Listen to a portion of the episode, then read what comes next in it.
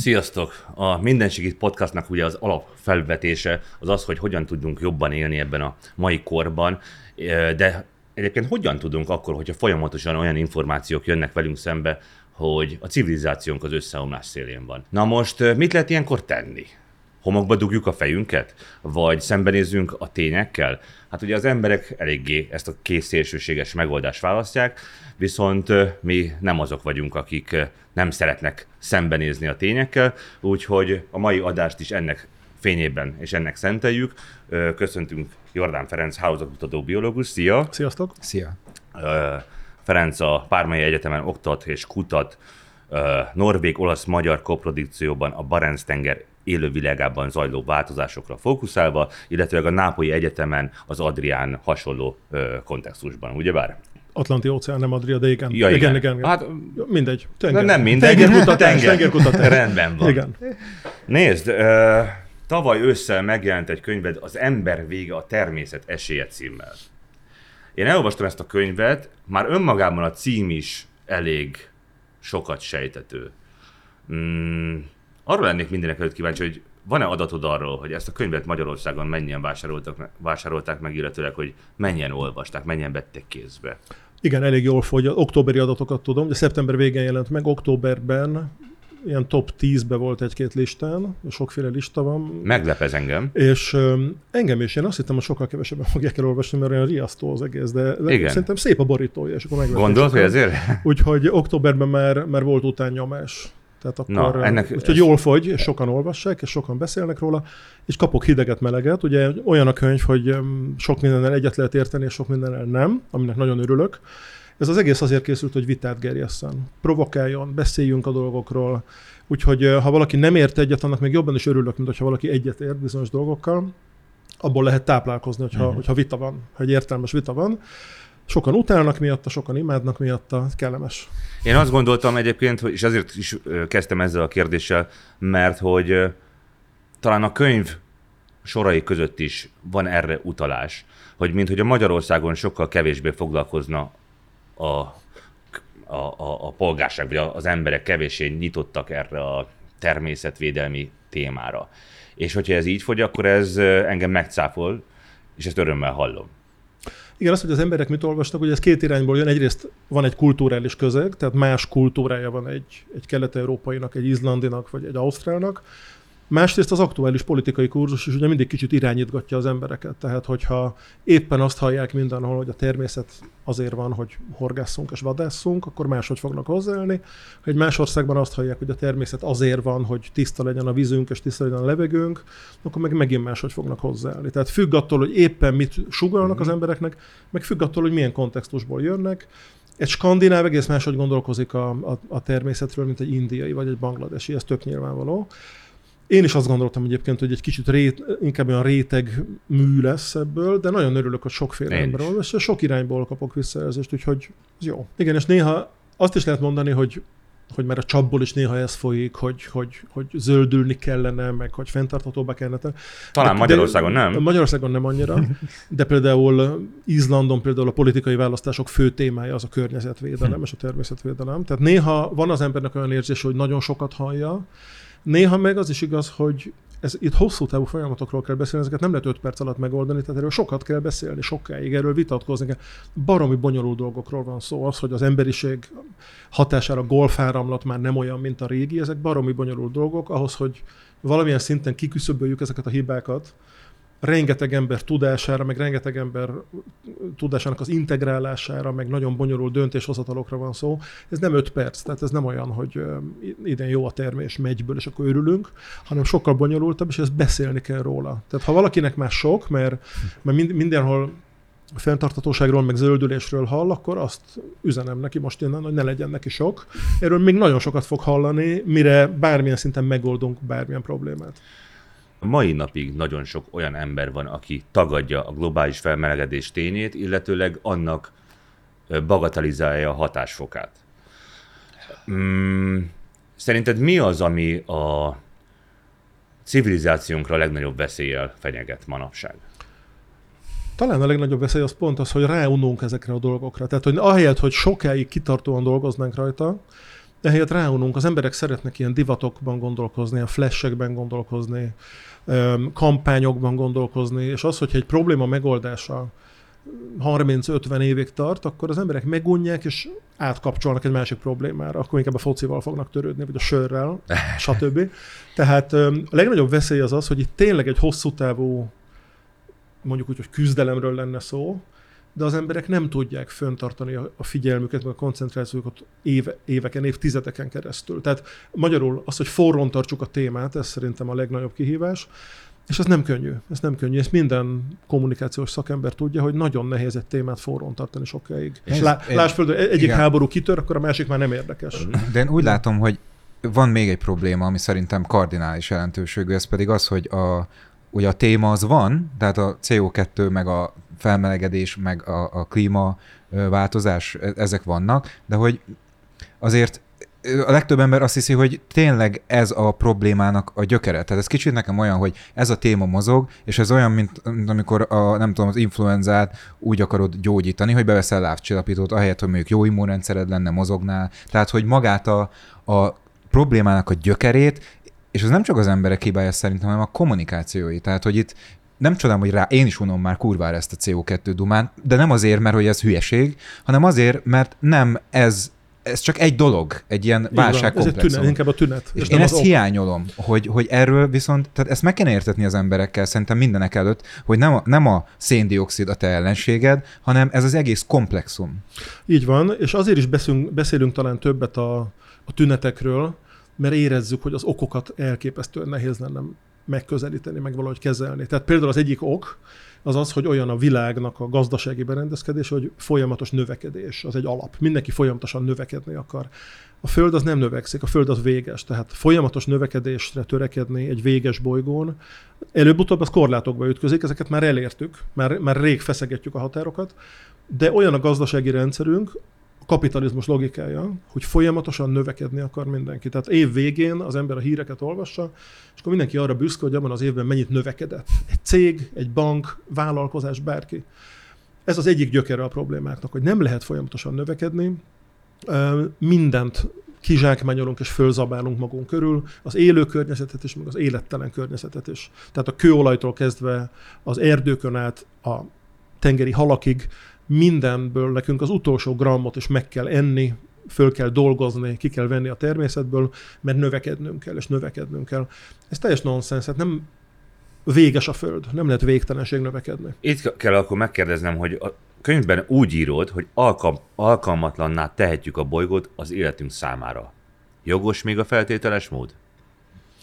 Hát benne vagyunk már derékig. A bolygó állapotát leírják néhány szempont alapján, és ezek közül van olyan, ami már visszafordíthatatlanul megváltozott, tehát már el van rontva, és van olyan, ami még éppen lehet, hogy visszajön, ha mázlink van, de nem fogadnánk nagyobb összegbe rá. Konkretizálnál? És például ilyen, igen, tehát az például, hogy a, a sarki jég mennyisége, a, az óceánok savasodása, a a hőmérséklet, a földfelszín átlag hőmérséklete. Ez csupa olyan szám, amiket ugye ez nagyon nehéz, de megpróbálják eldönteni, hogy túl vagyunk-e már egy visszafordíthatatlansági ponton, vagy még talán visszafordítható.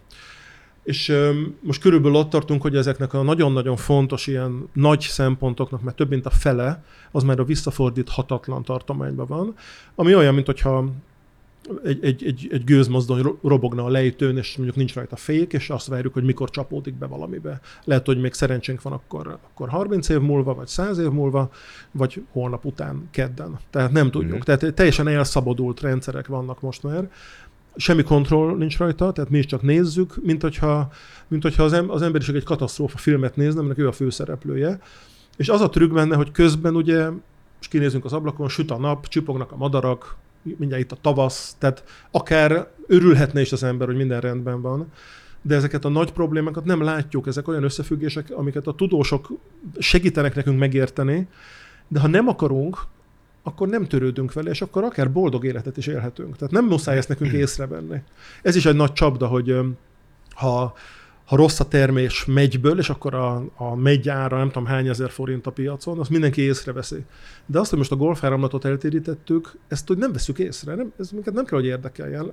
Tudunk olyan életet is élni, Aztán egy csomó furcsaságot tapasztalunk, ami mondjuk emiatt van, de az okokozatokat egyre kevésbé értjük, annyira bonyolult most már minden, és annyira összefüggenek a dolgok, hogy az okokozatot nehezen látjuk. Tehát egyre, egyre kevésbé vagyunk arra képesek, hogy azt mondjuk, hogy ezt elrontottuk, és emiatt ez most rossz. Nekem a könyvben az egyik legnagyobb tanulság az az, hogy tehát ezek komplet, komplet rendszerek, és hogyha ebből egy darab dolgot kiveszünk, akkor utána az már nem lesz olyan, mint volt. Nagyon szemléletes példaként elmíted a könyvben, hogy ez egy olyan, mint hogyha valaki levesz egy könyvespolcról egy könyvet, kiveszed, ott marad a helye. Hogy akarod, akkor visszateszed. Viszont az ökológiai rendszer az nem ilyen, hogyha egy faj kipusztul, kikerül belőle, annak átveszi a helyét egy csomó egyéb faj, és nem fogod tudni utána visszatenni. Szóval, hogy ezek a folyamatok megjósolhatatlanak, és nem tudjuk, hogy mi fog történni velünk. Igen, igen, és, és, és régen ez egyszerűbb volt, tehát még, még akár az én gyerekkoromban, amikor ilyen, ilyen környezeti problémákat hallottunk, az az volt, hogy mondjuk egy gyárból kifolyik valami olaj, és akkor ott megdöglenek a halak, mert a vizet szennyezi. Tehát ilyen értettük, hogy mi történik. Most ott tartunk, hogy annyiféle negatív hatást fejtünk ki, és ezek utána kombinálódnak egymással, hogy, az, hogy amit az előbb is mondtam, hogy az okokozat egyre homályosabb. Nem értjük, hogy most pontosan mi miatt van. Tehát csinálunk száz dolgot, ami, amit nem úgy kéne, és utána látunk tízezer jelenséget, ami nem túl kedvező, de hogy pont mi miatt van, az nagyon nehéz látni. De mindegyik az ember miatt van, nem? Vagy a legtöbb? Hát igazából igen, tehát most ebben az Ez időszakban... elvitathatatlan? Ebben, Azt gondolod?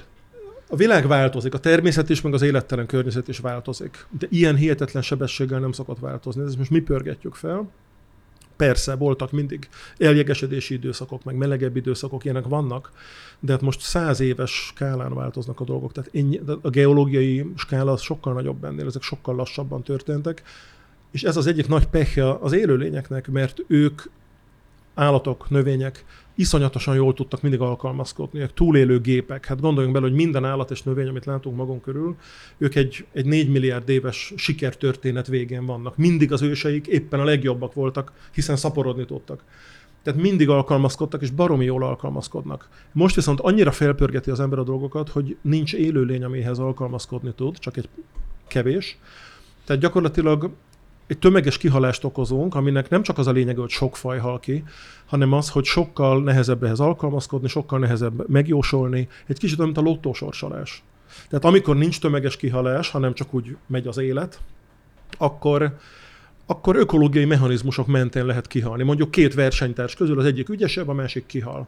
Ha ügyes vagy és alkalmazkodsz, akkor te vagy az, aki megmarad. Tehát ez lehet alkalmazkodni. Itt van értelme amikor tömeges kihalás van, az mint a lottósorsolás. Tehát azt mondjuk, hogy most ma ez az öt faj hal ki, holnap az a tíz, holnap az a tizenöt, ők meg csak így néznek, mert ilyen gyorsan nem tudnak alkalmazkodni. Fú, szerintem az ember szemszögéből nézzük, akkor ez inkább engem orosz rulettre emlékeztet. Még az is, az is. Körülbelül, és egyébként, amit most elmondtál, amiatt utálom ezeket a nem az embereket, csak ezeket a kommenteket, meg a gondolataikat, amikor azt írják oda, de volt már sokkal melegebb a föld is, meg tudom, az meg, meg sokkal hidegebb is volt, de hát ez nem ez a lényege az egésznek. Nem, kell, nem, pont- nem is kell kommenteket olvasni. Vannak, van, vannak Balaton tagadók. De- egyébként a Balaton persze. tagadók honlapját szoktam olvasni. Nagyon vicces emberek.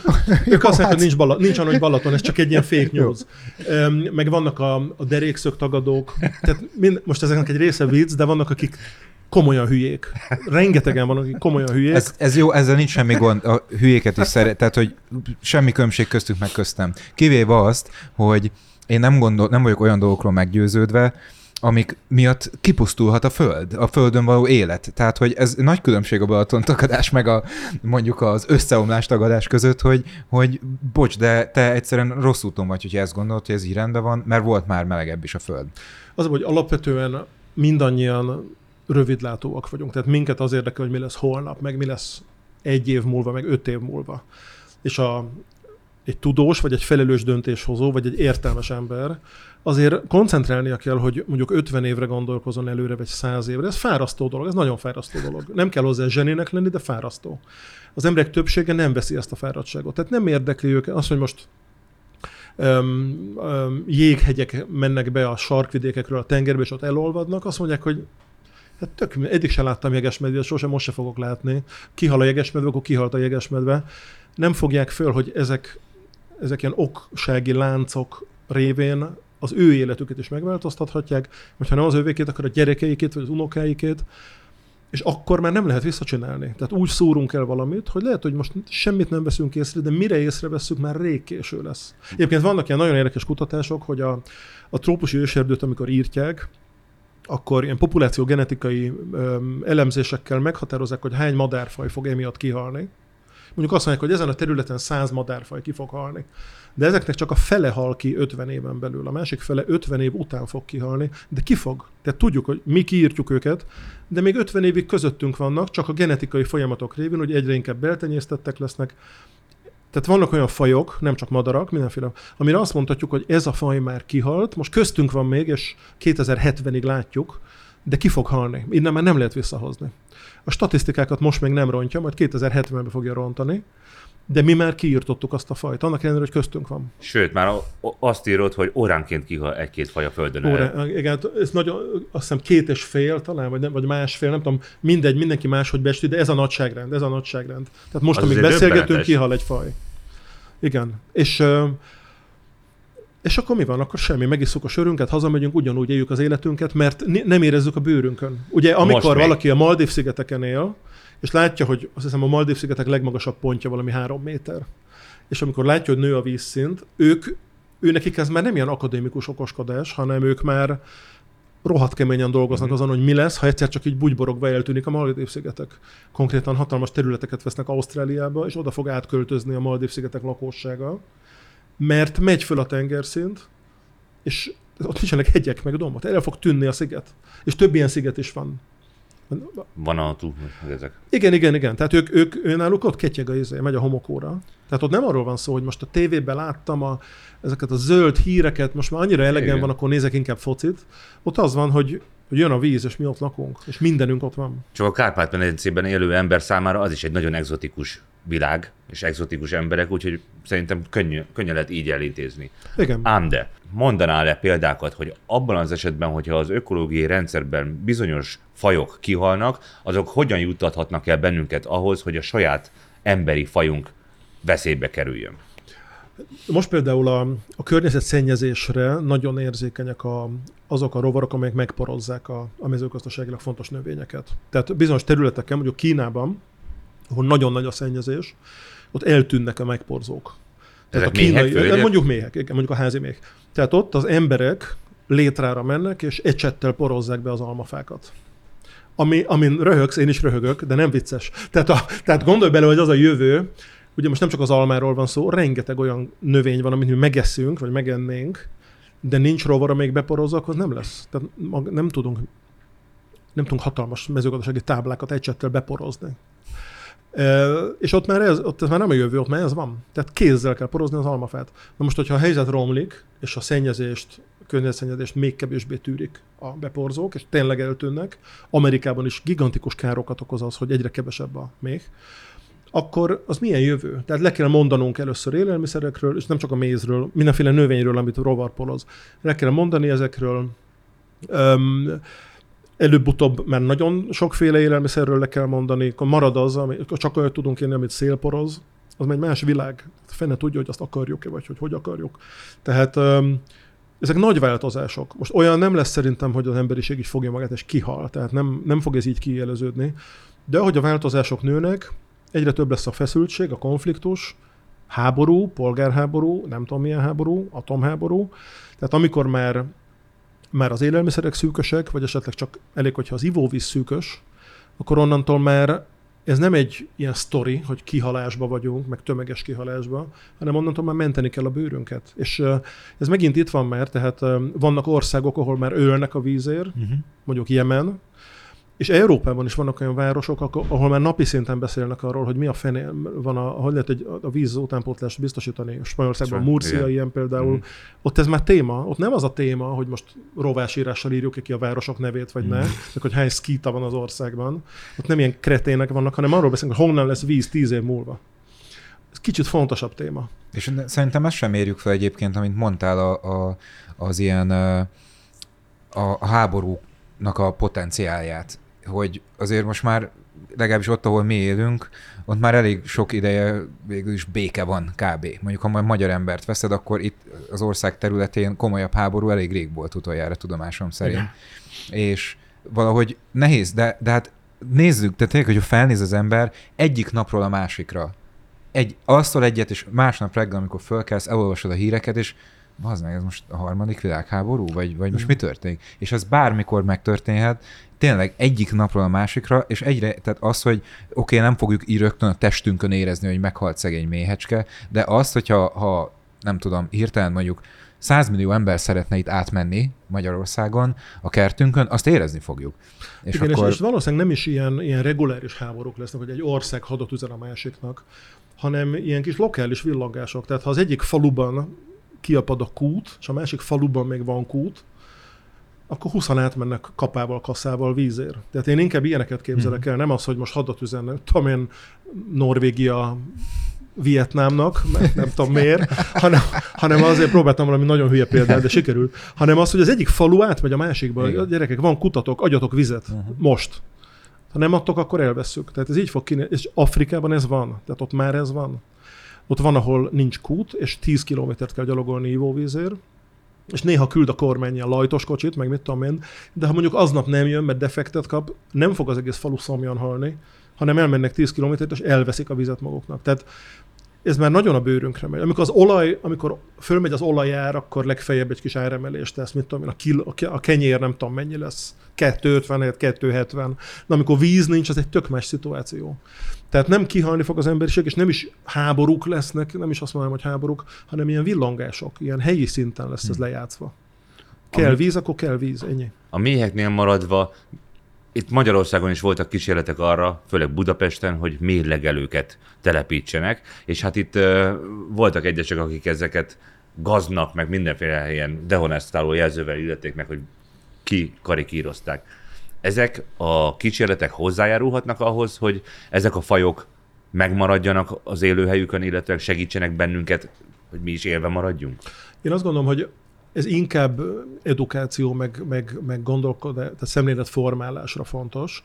Egyébként valóban fontos, és azt nagyon néz megmondani, hogy mennyire, de nagyon fontos, nem mindegy, hogy Budapest az egy, az egy betonplacsni a térképen, és minden élőlény így ki kell, hogy kerülje nagy évben. Vagy van annyi zöld terület, hogy akár a madarak, akár a rovarok, akár még át is tudnak jutni Budapesten, úgyhogy ne kelljen kikerülni. Tehát az, hogy a külvárosban vannak zöld területek, ott egy csomó élőlény azért jól érzi magát, egy fekete rigó, stb. Róka, vaddisznónak örülünk. Tehát, tehát a, a, főváros, a, a városi zöld területek egyrészt tényleg segítik az élővilágot, másrészt pedig inkább azt az üzenetet közvetítik az embereknek, hogy nem az a természetes, hogy, hogy egy centisre van a fű vágva, és úgy néz ki, mint egy golfpálya, ne ezt tartsuk szépnek. Tehát én inkább ezt a részét tartom fontosnak, hogy a, a, a, egy kulturális változást kell elérni, az ember ne azt tekintse szépnek, ami egy centisre vágva van, és minden nap levágja. Mert az a gyep, az tűzforró nyáron, kiszárad, tönkre megy, nem élnek benne rovarok. Ha nem ér benne rovar, akkor elmennek a madarak is majd. Tehát az nem egy funkció. Az, az kicsit olyan, hogyha zöldre festett beton lenne, nem sokkal jobb. Az egy, az egy zöld sivatag. Neked van elképzelésed arról, hogy ezt a kulturális változást hogyan lehet előidézni? lassan. Nem erre gondoltál, de ez ott Nézd, megmondom, mire gondoltam. Arra, hogy én emlékszem, hogy 13-14 éves koromig lakótelepen panelházban éltem, és nagyon örültünk az öcsémmel akkor, amikor még kijebb költöztünk az agglomerációba, egy kertes házba. És én 13 éves kor, korban lehettem akkor, amikor kezembe került a Gerard Darrell, a családom és egyéb állatfajták, és abban volt egy olyan rész, hogy egy fatörzs, ez nagyon élénken él az emlékezetemben, hogy egy fatörzs az kidőlt, és ezt nem el, elhorták onnét, hanem hagyták hagyjon, és akkor leírta, hogy abban nem tudom milyenféle uh, gombák kezdtek megtelepedni, hernyók, oda mentek a madarak, és az a kidőlt fatörzs, az milyen ökológiai sokszínűséget eredményezett. És én amikor gondoltam, hogy majd kertes házba fogok költözni, akkor már kapásból az volt a vágyam, hogy én majd egy ilyen korhatfát oda fogok tenni a kertnek a végébe. Kicsi lett a kert hozzá, úgyhogy nem csináltam meg. Van a kisfák is, igen. Ám de a, a, a lényeg az az, hogy egy ilyen könyv az szerintem az egész életemen elkísérése, ezek valahogy így bennem vannak az, hogy, hogy nekem például jobban tetszik a, a, a, tényleg ez a sokszínűség. Meg volt időszak az életemben, amikor én is azt gondoltam, hogy na hát milyen szép, amikor le van írva, de most már csak azt tudom elképzelni, amikor hagyva van. Borjánozzon. Igen, itt Bo- a- borjánozzon? Azt úgy kell mondani, hogy borjánzon? Burjánozzék. Burjánozzék. Borjánozzék. Nagyon szép. Egyébként nekem is volt olyan, hogy egész nyáron a, nekem a, a Darrell-től az Amatőr Természet Bóver című ilyen nagy könyv, az így nyitva volt, akkor minden nyáron, én is kisgyerek voltam, minden nap ö, valamit kinéztem, és megpróbáltam azt én is így megcsinálni, és akkor mit tudom, én gipsből kiöntöttem egy kutya lábnyomot, meg ilyeneket. Tehát ez, ami, ami nagyon fontos, hogy ugye a városi ember mindig vágyik a zöldbe, vágyik a természetbe, és az általában úgy valósul meg, hogy kinéz egy túraútvonalat, és akkor mint az állat így végigmegy rajta, mert, mert 20 Csörtet kilométer, van egy szintidő, és jön vissza a vonat, oda kell érni, mert az életben nem ér vissza a városba. De ez nem kapcsolat a természettel. A kapcsolat a természettel az az, hogy 10 méter után leülsz, vagy lefekszel, és nézed, hogy mi van a, a lom, mi van a, a hangyák hova mennek, mi van a kidőlt fa kérge alatt. Tehát ezer olyan dolog van, ami, ami tényleg segít megérteni, hogy a természet hogy működik. Nem az, hogy végig csörtetsz a, a piros háromszög vonalon, és te vagy a király, mert szintidő alatt megcsinálta. Tehát az nem kapcsolat a természettel. És az emberek közül nagyon sok, nagyon kevés van, aki fogékony lenne erre, mert nem, ne, ne észre veszik, hogy mi minden mellett mennek el. Tehát amikor te rohansz, nem is nézed, hogy micsoda gyönyörű pókháló volt melletted, milyen izgalmas, hogy egy, egy döglött gilisztát éppen esznek a, mit tudom én, hangyák. Tehát végig csörtetünk a természeten, és azt hisszük, hogy most, hogy most töltöttünk egy, egy napot a szabadban, de hát valójában azt majdnem, hogy egy futógépen is meg lehetett volna csinálni, hogy 20 km szintidőre megmész, vagy le, lejársz, nem tudom. De nem veszük észre azt a sok izgalmas dolgot, és aztán persze a tévében egy tudós elmondja, hogy milyen fontosak a beporzók, de hát miért nem te magadtól veszed észre, hogy ha elmész tíz virág mellett, akkor a tízből kilencen épp ott szorgoskodik valami állat. Így működik a természet. Nem úgy, hogy Tudod, mi az érdekes? Ebben az adásban, mármint a Minden Segít podcastban is rendszeresen visszatér az a fontos dolog, hogy hát mennyire eltávolodtunk a természettől. És hogy emiatt milyen, mennyi problémája van az embernek. Hogy most már vannak olyan kutatások, hogy önmagában az milyen hatást gyakorol az ember, amikor mezítlába földre vagy a fűre lép. Hogy milyen energiák töltik föl.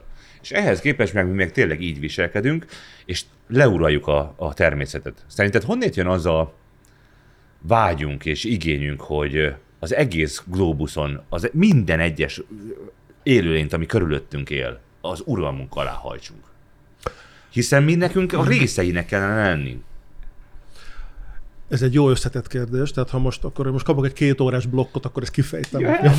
Jöjjetek hátra. Na, szóval igen, bonyolult. Tehát az egyik dolog, az a, szerintem az is benne van, hogy nagyon sok élőlény szívesen szaporodna és szívesen betöltené a földet, csak egyszerűen nem tehetik meg, mert az élőlények egymást kontrollálják. Tehát az egyik faj nagyon elszaporodik, akkor azonnal jön egy kórokozó, vagy egy ragadozó, ami megeszi őt, vagy elfogy a tápláléka. Tehát az élőlények egymást kontrollálják. Mi abban vagyunk egyediek, és ezt nagyon jól csináltuk, hogy kibújtunk ezek alól a kontrollok alól, kibújtunk a szabályozás alól, mi mindenhol lakunk, annyian vagyunk, amennyit akarunk, mindent megeszünk, gyakorlatilag nincs ragadozó, ami minket megenne, most évente 8 embert megeszik a cápa 8 milliárdból. Tehát gyakorlatilag kibújtunk az ökológiai szabályozás alól, azt csinálunk, amit akarunk, és egyszerűen csak arról van szó, hogy megcsináljuk, mert megtehetjük. Egy, egy lajhár nem tud az északi sarkon lakni, mert nincs ruhája, nem tud házat építeni, nem tud fűteni. Egyszerűen őt az ökológiai törvényszerűségek kötik oda, hogy van egy élőhelye, és ha annál hidegebb van, vagy melegebb van, akkor ő már nem érzi jól magát. Mi mindenhol jól érzünk magunkat, és mindenhol bedugjuk a pofánkat. A másik, egy teljesen más megközelítés, hogy ugye régen azért a természetben voltak ragadozók, meg kígyók, meg tigrisek, meg veszélyek. Tehát a, a, egy erdő az egy veszélyes hely volt mindig. Most, hogyha itt Európában gondolkozunk, az erdők azok ilyen parkerdők, tehát padok, meg szalonas ütőhelyek vannak mindenhol, ez nem erdő, És ezek erre jön egy parkerdők. farkas, lelőjük. Ha jön egy farkas, azonnal kinyírjuk, de régen igenis veszélyes volt. Tehát egy lábvidék vagy egy erdő az veszélyes volt. Tehát kialakult évmilliók alatt, vagy, vagy százezer, vagy tízezer évek alatt az, hogy, hogy azért jobb, ha mi kontrolláljuk. Tehát jobb, hogyha mondjuk öm, a folyóparton építünk egy kis ilyen kis partféleséget, jobb, hogyha esetleg az erdőt megfékezzük, jobb, ha öm, a, a, mit tudom én, a szakadéknál ott, nem tudom, kibiztosítjuk, és nem akarok ilyen hülye példákat, szóval kialakult az bennünk, hogy jobb kontroll alatt tartani, mert különben bajunk lehet az er, különben megjelenik a sátrunkban egy kartfogó tigris, amit nem akarunk. Tehát jobb akkor inkább vagy kiírtani a kartfogó tigrist, vagy betonházat építeni, vagy egy sáncpalánkot építeni magunk köré. De az, az a lényeg, hogy a túlélésünk érdekében mi akartuk kontrollálni. Ez mint a foci vagy a kosárlabda, hogy el, ha te kontrollálod a labdát, akkor már nyerésre állsz. Tehát, te akarunk, tehát mi akarunk kontrollálni.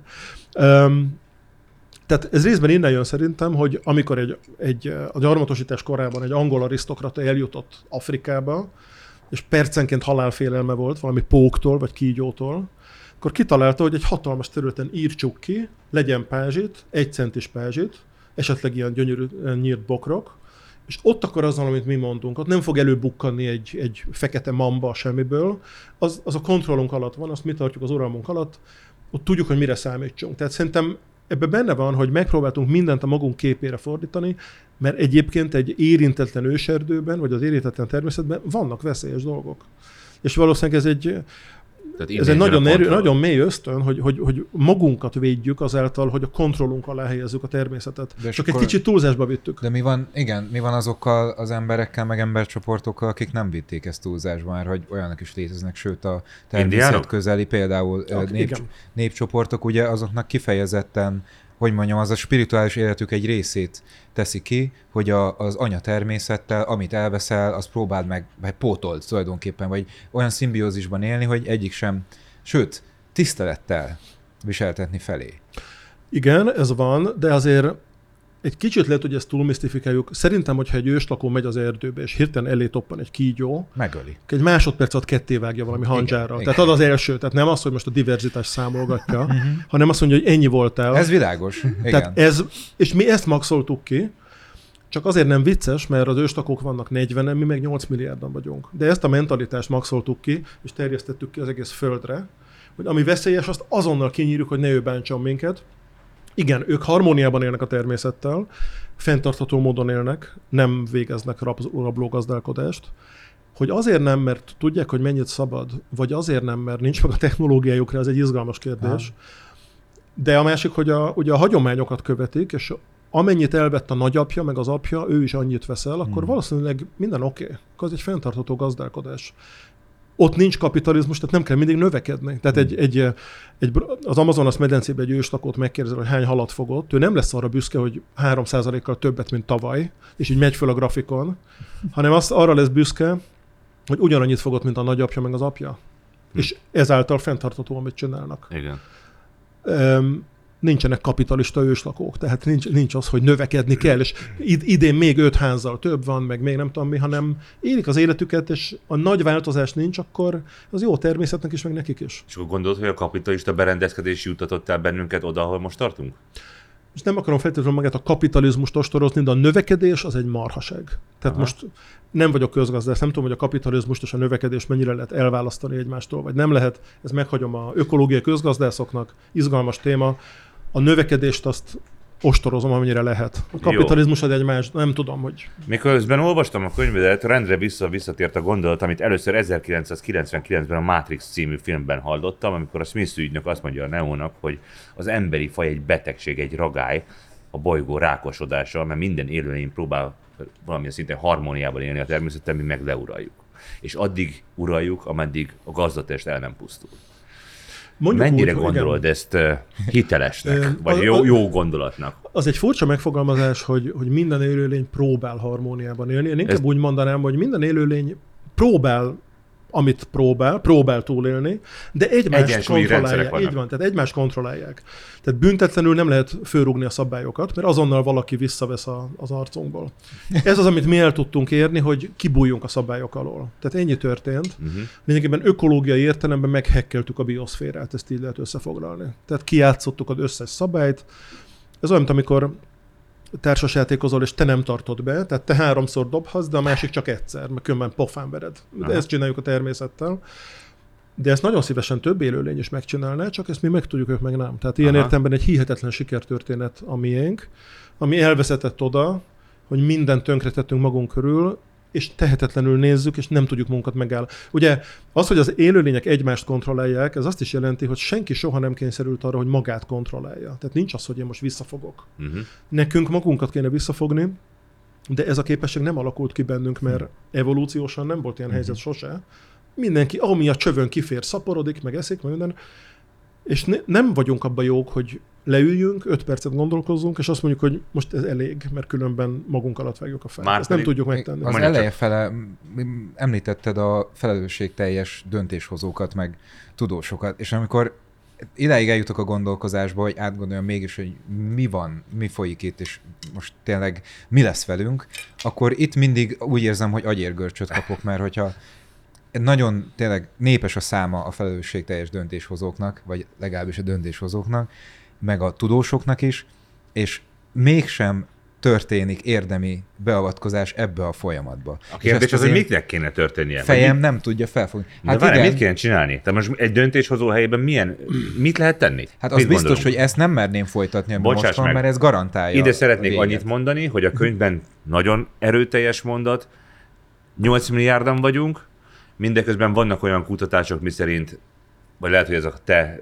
satszolásod, hogy 1 és 4 milliárd között kellene lennie az emberi faj számának ahhoz, hogy még egészséges, no- normál körülmények között tudjon élni. Én a fél milliárdnak még jobban örülnék, de tudom, hogy nem Az reális. nagyon durva, tehát Tudom. az, az, hány százaléka, 8 milliárdnak a fél, érted? Hát ez brutális. Mit tudunk tenni? Hát ez ki fog, egy döntéshozó mit fogja? Őket likvidáljuk? Szerintem hát nem így fog ez menni, majd egymást, amikor nincs víz, akkor majd egymást. Na, majd meglátjuk. A, csak meg kell várni. A döntéshozókkal szerintem két lényegi kérd, probléma van. Az egyik az az, hogy sokszor értelmes, okos emberekről beszélünk, a rendszer a rossz. Tehát egy, egy ember lehet, hogy pont úgy gondolkozik, mint mi, normálisan, értelmesen, de ha olyan pozícióba kerül, hogy ő a döntéshozó, akkor beszippantja őt a rendszer, és neki is úgy kell gondolkoznia. Ha gazdasági vonalon nyomul, akkor ő is onnantól már azt akarja, hogy növekedjen a cége. Ha politikai vonalon nyomul, akkor őt is az érdekli, hogy szavazatokat kapjon négy év múlva. Tehát a rendszer maga, ami problémás, és a legértelmesebben, akik, akik úgy emlegetünk, hogy a hülye politikus, meg a hülye döntéshozó. Lehet, hogy hétvégén ő is biciklizik, meg kirándul, meg szereti a természetet, de Valószínű. amikor fölveszi a nyakkendőjét, és ott ül a pozícióban, akkor növekedés, szavazat maximalizálás, stb. Ez az egyik gond, tehát a rendszer a rossz. A má... Bocs, a nyakkendő érde... Ez egy, az, az egy fekete fehér nyakkendő. A másik, problé... a másik probléma az, hogy föltételezve, hogy van egy csomó értelmes döntéshozó, meg értelmes politikus. Ugye itt globális problémákról beszélünk, tehát valamiféle összefogásra van szükség nemzetek között, kontinensek között, és az nagyon nem működik. Tehát ugye most ilyen önhatalmú diktátorok bújnak ki a föld alól minden országban, Brazília, Oroszország, stb. Hát most mi nem tudunk velük megbeszélni ilyen zöld ügyeket, meg a diverzitásról, nem tudunk beszélgetni velük, mert, mert az egyik fegyverkezik, a másik öl, a harmadik pusztít. Tehát a, a, a nemzetközi kapcsolatok hálózata, meg a nemzetközi összefogás, az romokban van. Tehát ha én most meg tudnám mondani, hogy mit kéne csinálni, hogy a jövőnk szebb legyen, nem tudnánk ezt végrehajtani, mert nincsenek part- partnerségi kapcsolatok az országok között. És ez egy nagyon rossz dolog, mert ugye önmagában a problém, tehát a megoldást is baromi nehéz megtalálni, de azt utána végrehajtani, úgyhogy egy asztalhoz leüljön egymással, köszönöm szépen, egy Köszi. ukrán, meg egy brazil, meg egy nem tudom milyen elnök, az kizár dolog. Tehát nem olyan, mint amikor a, a verekedős gyerekek az óvodában nem, nem lehet őket rábírni, hogy megegyezzenek, vagy kiegyezzenek, vagy Nekünk kezet vo- fogjanak. vannak, vannak olyan naív gondolataink, hogy nekünk a társadalom alsóbb szegmenseiből el kellene érni egy olyan ö, erős bázist, amelyik a döntéshozókra nagyon erős presszióval tud élni. Hát egyébként, ha demokrácia van, akkor a, a nép akaratát egy politikus befoghatja a vitorlájába. Tehát ez is működik, hogy az emberek, ha már nagyon mást akarnak, egy politikusnak az érdeke, hogy odaálljon egy ilyen mozgalom elé. Tehát politikusnak csinálni is könnyű azért, nem irigylem őket. Ez biztos, nem én irigylem sem, őket, én ugye? sem. Tehát Egy ugye rövid távon gondolkozik, azt akarja, hogy újra válasszák, nézi, hogy a nép mit mond, de közben nemzetközi szinten is mozognia kell az arénában valahogy, szóval nem egyszerű nekik se. Amikor már nagyon-nagyon feszegetik az emberek valamelyik témát, és már tényleg van egy nagyon erős népakarat, akkor jobban teszi, ha odaáll és fölvállalja. De ha túl korán áll oda, akkor lehet, hogy bukik. A népakarattal együtt megy a sűjesztőbe. Szóval nem könnyű. Ráadásul nem biztos, hogy a népakarat az megegyezik azzal, ami a Globus számára előnyös. Hát ez a másik. Ez a másik. Ez a másik, hogyha mondjuk hirtelen többségbe kerülnek a lapos földhívők, én nem akarom látni, hogy a politikusok akkor lapos földhívőként kampányoljanak, mert De az elég Brazíliát nézni. lenne. Hát Igen. nekik ott természet, tehát a, a legelők miatt muszáj az Pontosan. erdőket kivágni, és akkor azt mondja Bolsonaro, hogy oké, okay, vágjátok. És akkor most beszélhetünk itt zöld ügyekről, meg természetvédelemről, meg az Amazonas medence varázslatos élővilágáról, ha közben van egy ember, vagy egy kisebb klik, vagy egy lobby, akinek érdeke kivágni, akkor kivágják. Tehát ha ők, olyan, ha ők vannak nyerekben, akkor azon, amit ők mondanak. Amikor, amikor úgy csinálunk, mint hogyha most valamit már szeretnénk segíteni a természetnek, az a legtöbbször abszolút ilyen kommunikációs trükk, vagy, vagy nem több, mint egy kampány, vagy nem több, mint egy szép jelszó. Tehát igazából itt kicsit lehet, hogy keményen fogalmazok, de valami olyasmit írtam, hogy a természetvédelem leginkább annyit tud, hogy a lelkiismeretünket nyugtatjuk vele. igen. Tehát amikor szembe jön a fegyverlobbi, meg az olajlobbi, meg a mit tudom én milyen lobby, meg a, a modern mezőgazdasági lobby, akkor ott, ha most elkezdesz ilyen a lepkék diverzitásáról beszélni, akkor úgy gyalogolnak át rajtad, hogy atomjaira hullasz, tehát gyakorlatilag esélyünk nincs, és pedig, pedig értelmes. Ugye a probléma az az, hogy amikor arról beszélünk, hogy mi van, milyen állapotban van a bioszféra, ezek hosszú távú folyamatok, van, amikor bonyolult, tehát nem lehet egybites üzenetekkel manipulálni, sok ember tudását össze kell rakni, ez mind szembe megy a mai trendekkel, amikor nagyon gyorsan kell dönteni, igen, nem alapon, fekete-fehérre festve, és a lobbik azok erőből lenyomnak mindenkit. Tehát a, ugye az egyik nagy olajvállalat, nem tudom, itt most lehet Bármi. céget mondani, a British mindegy. Petrol. British Petrol ugye tett valami nagyon komoly elköteleződést a zöld ügyek iránt, és már az embernek szinte könnyes lett a szeme a meghatódottságtól. És aztán, amikor kitört a, a háború az ola, ukránok és az oroszok között, oroszok lerohanták ukránokat, és fölmentek az olajárak, akkor azonnal bejelentették, hogy oké, okay, most ezeket határozatlan időre befagyasztjuk, most van más dolgunk is. Tehát most elesünk a profittól, most hagyjuk kicsit a zöld ügyeket, és mindenki a zöld ügyeket teszi mindig legalóra, mert az várhat. Mert az nem, ne, nem, nem arról van szó, hogy egy cég bedől, vagy egy bankot konszolidálni kell, hanem hát így fogyogat az erdő, hát az fogyogatni fog száz év múlva, és most hova rohanjunk vele. Mindig az kerül leg, legalóra. Mindig az kerül legalóra. Én értem ezeket, meg én értem, hogy mi a, miért nem lehet a politikai rendszerekből kilépni. Meg értem a, a financiális incentívát is. Meg azt is értem, hogy a politika és az üzlet tulajdonképpen már egy és ugyanaz szinten. Nagyon kicsi a nem átfedés közte. De ez nem változtat azon a tényen, hogyha ez így megy tovább, akkor oké, hogy nem tudjuk megmondani, hogy mikor lesz tényleg óriási katasztrófa, de az biztos, hogy egyre rövidebb, arányosan egyre közelebb lesz. Tehát, hogy exponenciálisan haladunk afelé, hogy tényleg egy óriási katasztrófa legyen. Hiába lassan kezdődik, de az is relatív. Most, hogyha öt év alatt jutunk el oda, hogy mindenhol polgárháborús helyzet lesz a világon, kivéve egy-két kolóniát, ahol a szupergazdagok élnek, akkor az most jobb.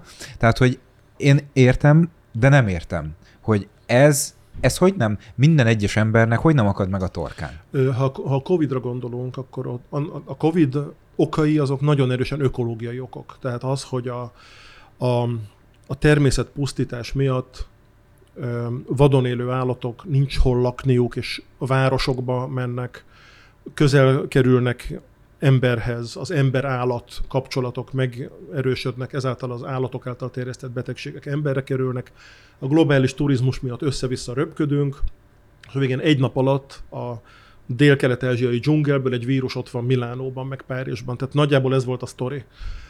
És mindenki alig várja, hogy vége legyen, és, a, és az élet visszamenjen a normális kerékvágásba, tehát nem, nem vonjuk le a tanulságokat, nem állunk meg egy pillanatra gondolkozni, és van egy csomó olyan betegség, amit vadon élő állatoktól kapunk, ezektől sose kapnánk meg, hogy ők az erdőbe élnék az életüket, mi meg a, mit tudom én, a városokban. De például a, a Nipah vírus az, az úgy terjed, hogy a, ahol olajpálma ültetvényeket létesítünk az erdő helyén, a gyümölcsevő denevéreknek nincs hol lakniuk, tönkretesszük az erdőt, bemennek a városokba, és a nagy városi fákon így lógnak fejjel lefelé. És ürítenek maguk alá, potyog a denevér ürülék. És abból a vírus átmegy az emberre, és a egyik legveszélyesebb vírus az egy, így végtelenül egyszerű módon rámegy az emberre, az emberek utazgatnak, terjeszték, egész világra elviszik. Tehát minden onnan kezdődik, hogy az élőhelyüket kiírtjuk. Öm, Oké, mi az emberiség válasza erre? Semmi. Legyünk túl rajta, és ha már túl vagyunk, és megint stabilizálni akarjuk a gazdaságot, akkor még létesítsünk ötször annyi olajpálma ültetvényt. Ahelyett, hogy azt mondanánk, hogy akkor ez egy rossz ötlet, holnap reggeltől tiltsuk be a pálmaolaj használatát, ültetvényeket hagyjuk visszavadulni, legyen őserdő a helyén, a repülőkutyák visszamennek, a gyümölcsövedenek visszamennek, minden oké, okay, és akkor kevesebb vírust fogunk kapni. Tehát a, ez a, most itt beszélhetünk tengerszint emelkedésről, meg gletszerekről, meg minden, de a járvány az házhoz jött, oda jött hozzánk, és megmutatta nekünk, hogy mennyire függünk a természettől, mennyire erős a kapcsolatunk, ha elbaltázzuk, akkor mennyire nagyot szívhatunk miatta, és nem tanulunk belőle. Alig vártuk, hogy vége legyen, és megy tovább az élet. Pont ugyanúgy. Azóta Sőt, valószínűleg igen. már 50-szer annyi Igen. ültetvény van. Azt mondod, azt írod a könyvben, hogy a természet, természettel való legjobb gondoskodás, hogyha hagyjuk szabadon nőni. Elvado... Hogy, hogy. Visszavadítani. Igen. Igen. Igen, én azt hiszem, hogy ez így van. Tehát uh, nyilván a természetvédelem igyekszik sok jót csinálni, Igy- igyekszik gondoskodni a természetről, meg egy kicsit, kicsit helyrehozni azokat a károkat, amiket okoztunk. És ennek megvan a... Tehát van, ahol ez jól működik. Például, hogyha egy, egy nagy olajszennyezés kerül egy folyóba, és megpróbáljuk azt onnan kiszedni, az egy jó dolog. Tehát beleöntöttük az olajat, és megpróbáljuk kiszedni. Aha. Ilyen módon jó dolog védeni a természetet. De szerintem néha egy kicsit túlzásba esünk, és néha már a természetvédelem is abba a, odaig jut, hogy egy kicsit már ők is kontrollálni akarják, hogy hogy működjön. Például, amikor, amikor visszatelepítenek állatokat, mondjuk állatkertben szaporítják, és akkor visszarakják őket. Ez megint szerintem inkább kommunikációról szól. Tehát igazából nem nagyon lehet így egy természetes ökoszisztémát rendbe rakni, hogy az állatkertből oda viszünk egy platósifával három majmot, és akkor örülünk. Tehát ez nem így működik. Ezek, ezeket nem is tudják rendesen monitorozni, mert utána több-több-több generáció, sok évtized, amíg kiderül, hogy azok az állatok ott hogy érzik magukat. Tehát egy visszatelepítés nem abból áll, hogy a ketrecből berohan a dzsungelbe egy majom, és akkor örül. Az nem visszatelepítés, az, azt le lehet fotózni, meg lehet kommunikálni. De az, hogy az a majom populáció aztán hogy viselkedik a, a dzsungelben, az mit tudom én, 50 év, sok generáció. Ezt meg kell várni. Ezeket nem tudjuk, nem tudjuk. És nagyon-nagyon sok példa van arra, hogy amikor segíteni akarunk, akkor csak még nagyobb kárt okozunk. Ugye Ausztrália élővilágát már többször tönkrevágta az ember, mert mindig kitalálta, hogy most valamit betelepítünk, az nem jött be, akkor most betelepítjük annak az ellenségét, az se jött be. Nem így működik. Tehát nem, nem, nem a legjobb magára hagyni, és a természet megoldja. Az igaz, hogy a soká tart, de hát a természet ráér. Mi sietünk. Tehát mi akarjuk azt, hogy ott megint egy gyönyörű erdőség legyen. Majd lesz erdőség, nyugi. De vársz, mit tudom én, 300 évet, és ott lesz. Nem, a természet nem siet. Ez is a magunk, itt is a magunk szemüvegen keresztül nézzük, azonnal meg akarjuk menteni a természetet, rögtön, mindent úgy akarunk, hogy olyan legyen, mint régen. Miért? Hát az majd megoldja. Tehát nem, elég, hogyha nem zargatjuk. Szerintem, ha békén hagyjuk, az sokkal jobb, mint hogyha mi akarjuk megoldani a saját hülyeségünket. Szerintem erre tökéletes példa az, amit Csernobilban játszódott le, nem? Igen. Igen. Tehát ott szépen visszanövi a természet, ilyen tízlábú farkasok rohangálnak.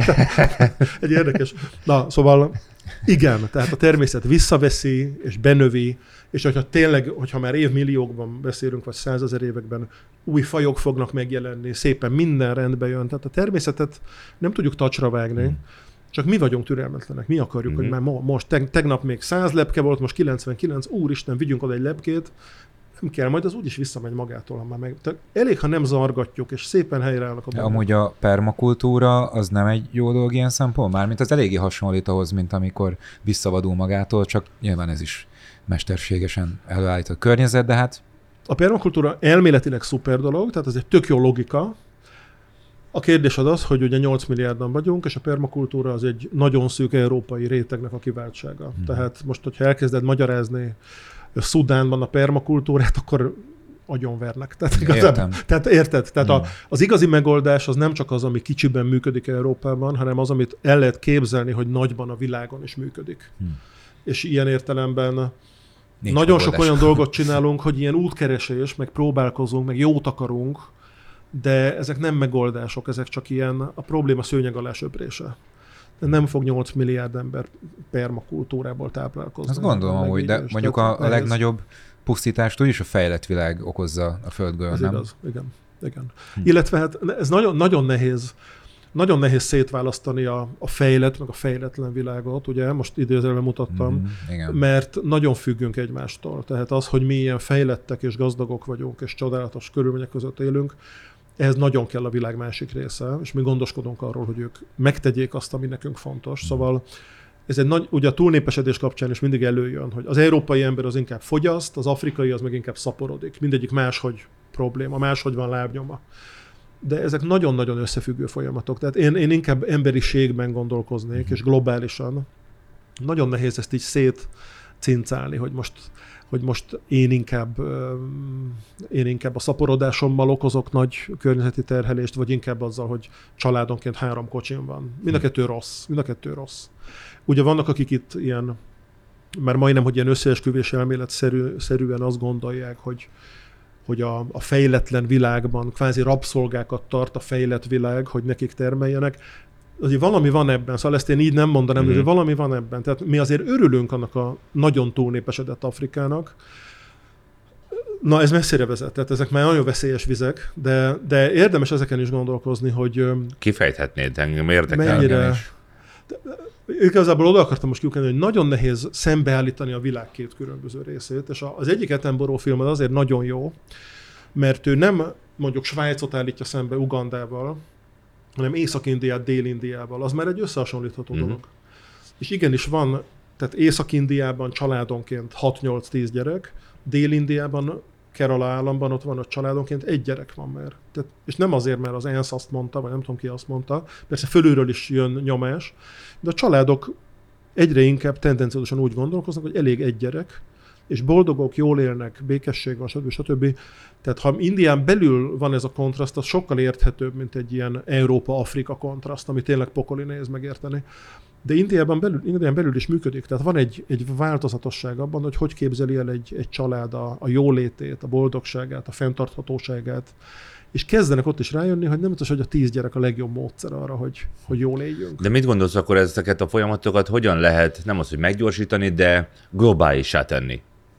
Szerintem Hát alulról vagy fölülről. Tehát a, ugye alulról az azt jelenteni, hogyha az egész világ látja, hogy milyen boldogok az egygyerekes indiai családok, akkor talán többen kedvet kapnak, hogy ne csinálnak tíz gyereket.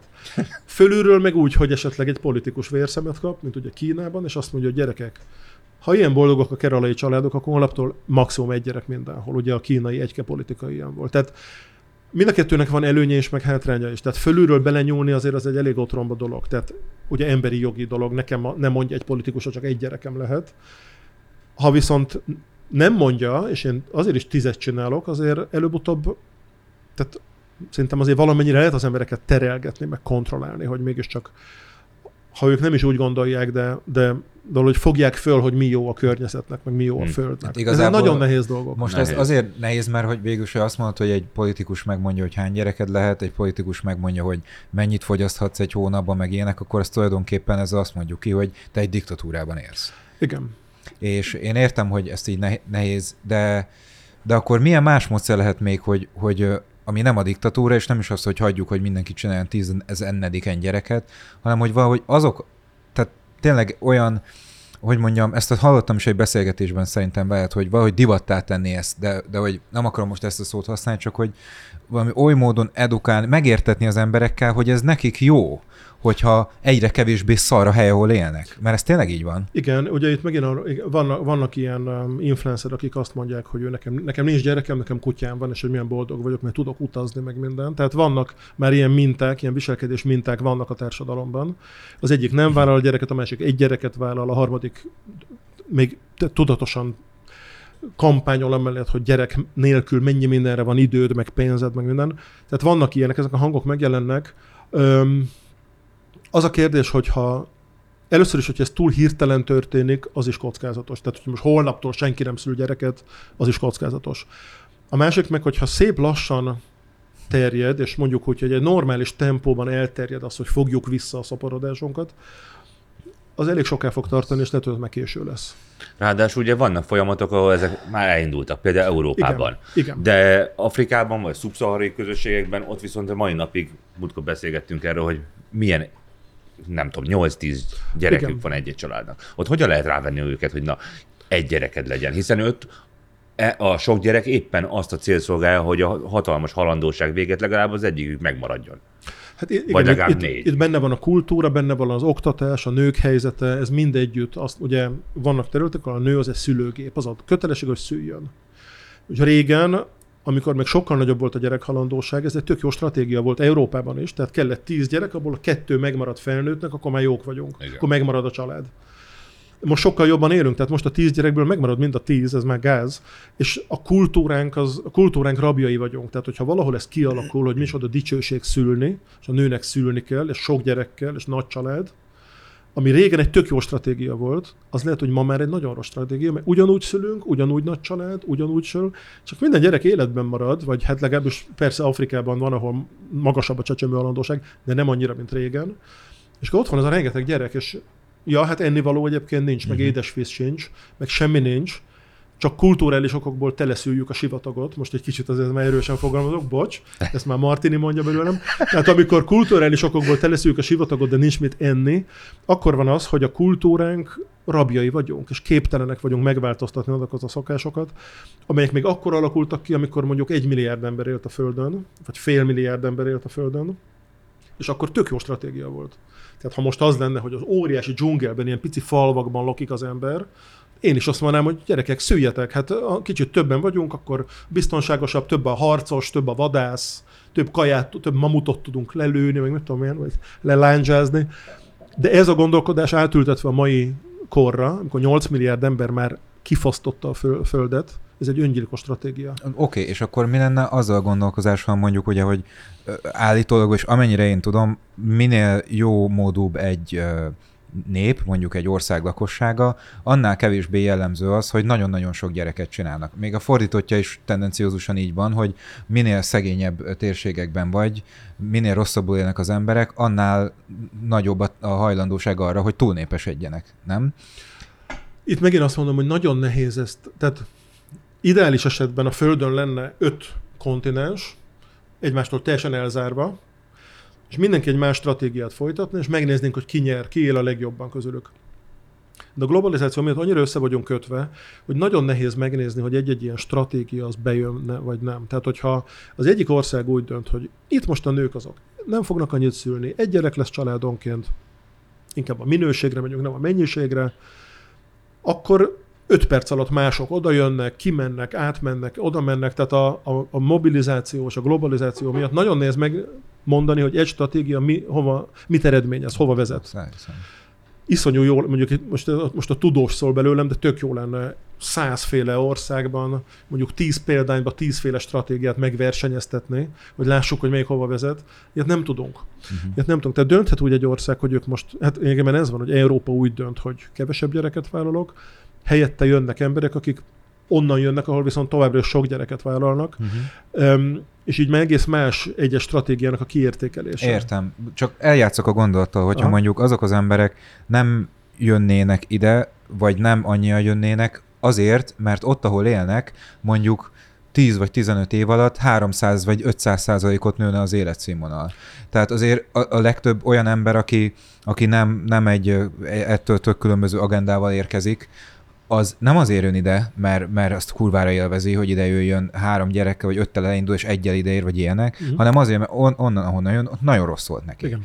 Szóval, hogy nem tudom, én értem, de a, a, egyszerűen nehéz nekem nem azt látni, hogy ahol gazdag, relatíve gazdagságban élnek az emberek, ahol tényleg nem kell nélkülözniük, ott jellemzően egyszerűen, tehát az, hogyha, ha, de ne is várjuk el azt szerintem, hogy a, ahol, ahol tényleg, mit tudom én, majdnem két milliárd ember él egy országba, másfél milliárdan, hogy ott ha rossz az életszínvonal, az emberek 90%-ának, vagy 80 nincs edukáció, ni- nincs, tehát hogy nem férnek hozzá olyan alapvető dolgokhoz, mint mondjuk a fogamzásgátlás, vagy ilyenek, akkor szerintem egyszerűen nincs honnan várni azt, hogy, hogy ez változzék.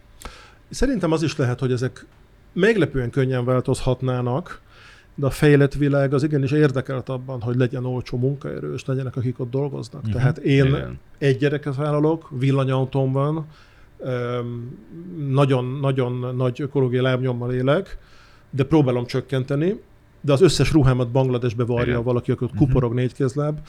Így működik a dolog. Mhm. Így működik a dolog. Bocs, hogy ezt kifacsartam belőle, csak Ne, ne, ne, Ah, hát ez, jó. ez, ez, van, ez van. Tehát igenis mi érdekeltek vagyunk abban, hogy ugye a múltkor az Elon Musk mondott valami ilyesmit, hogy a túlnépesedés egyáltalán nem probléma, Gondoljunk elosztás. bele, mi lenne, ha ki dolgozna, hogyha nem lenne ennyi ember. Valami Aha. ilyesmit, nem tudom ezeket szó szerint megjegyezni, de valami Hmm. ilyesmit mondott. ő azt is mondta, hogy igazából nincsen kalóriadeficit a Földön. Igen, sok mindent mond. Sok mindent De mondott. mindent csupa olyat mond, ami a cégének az érdeke.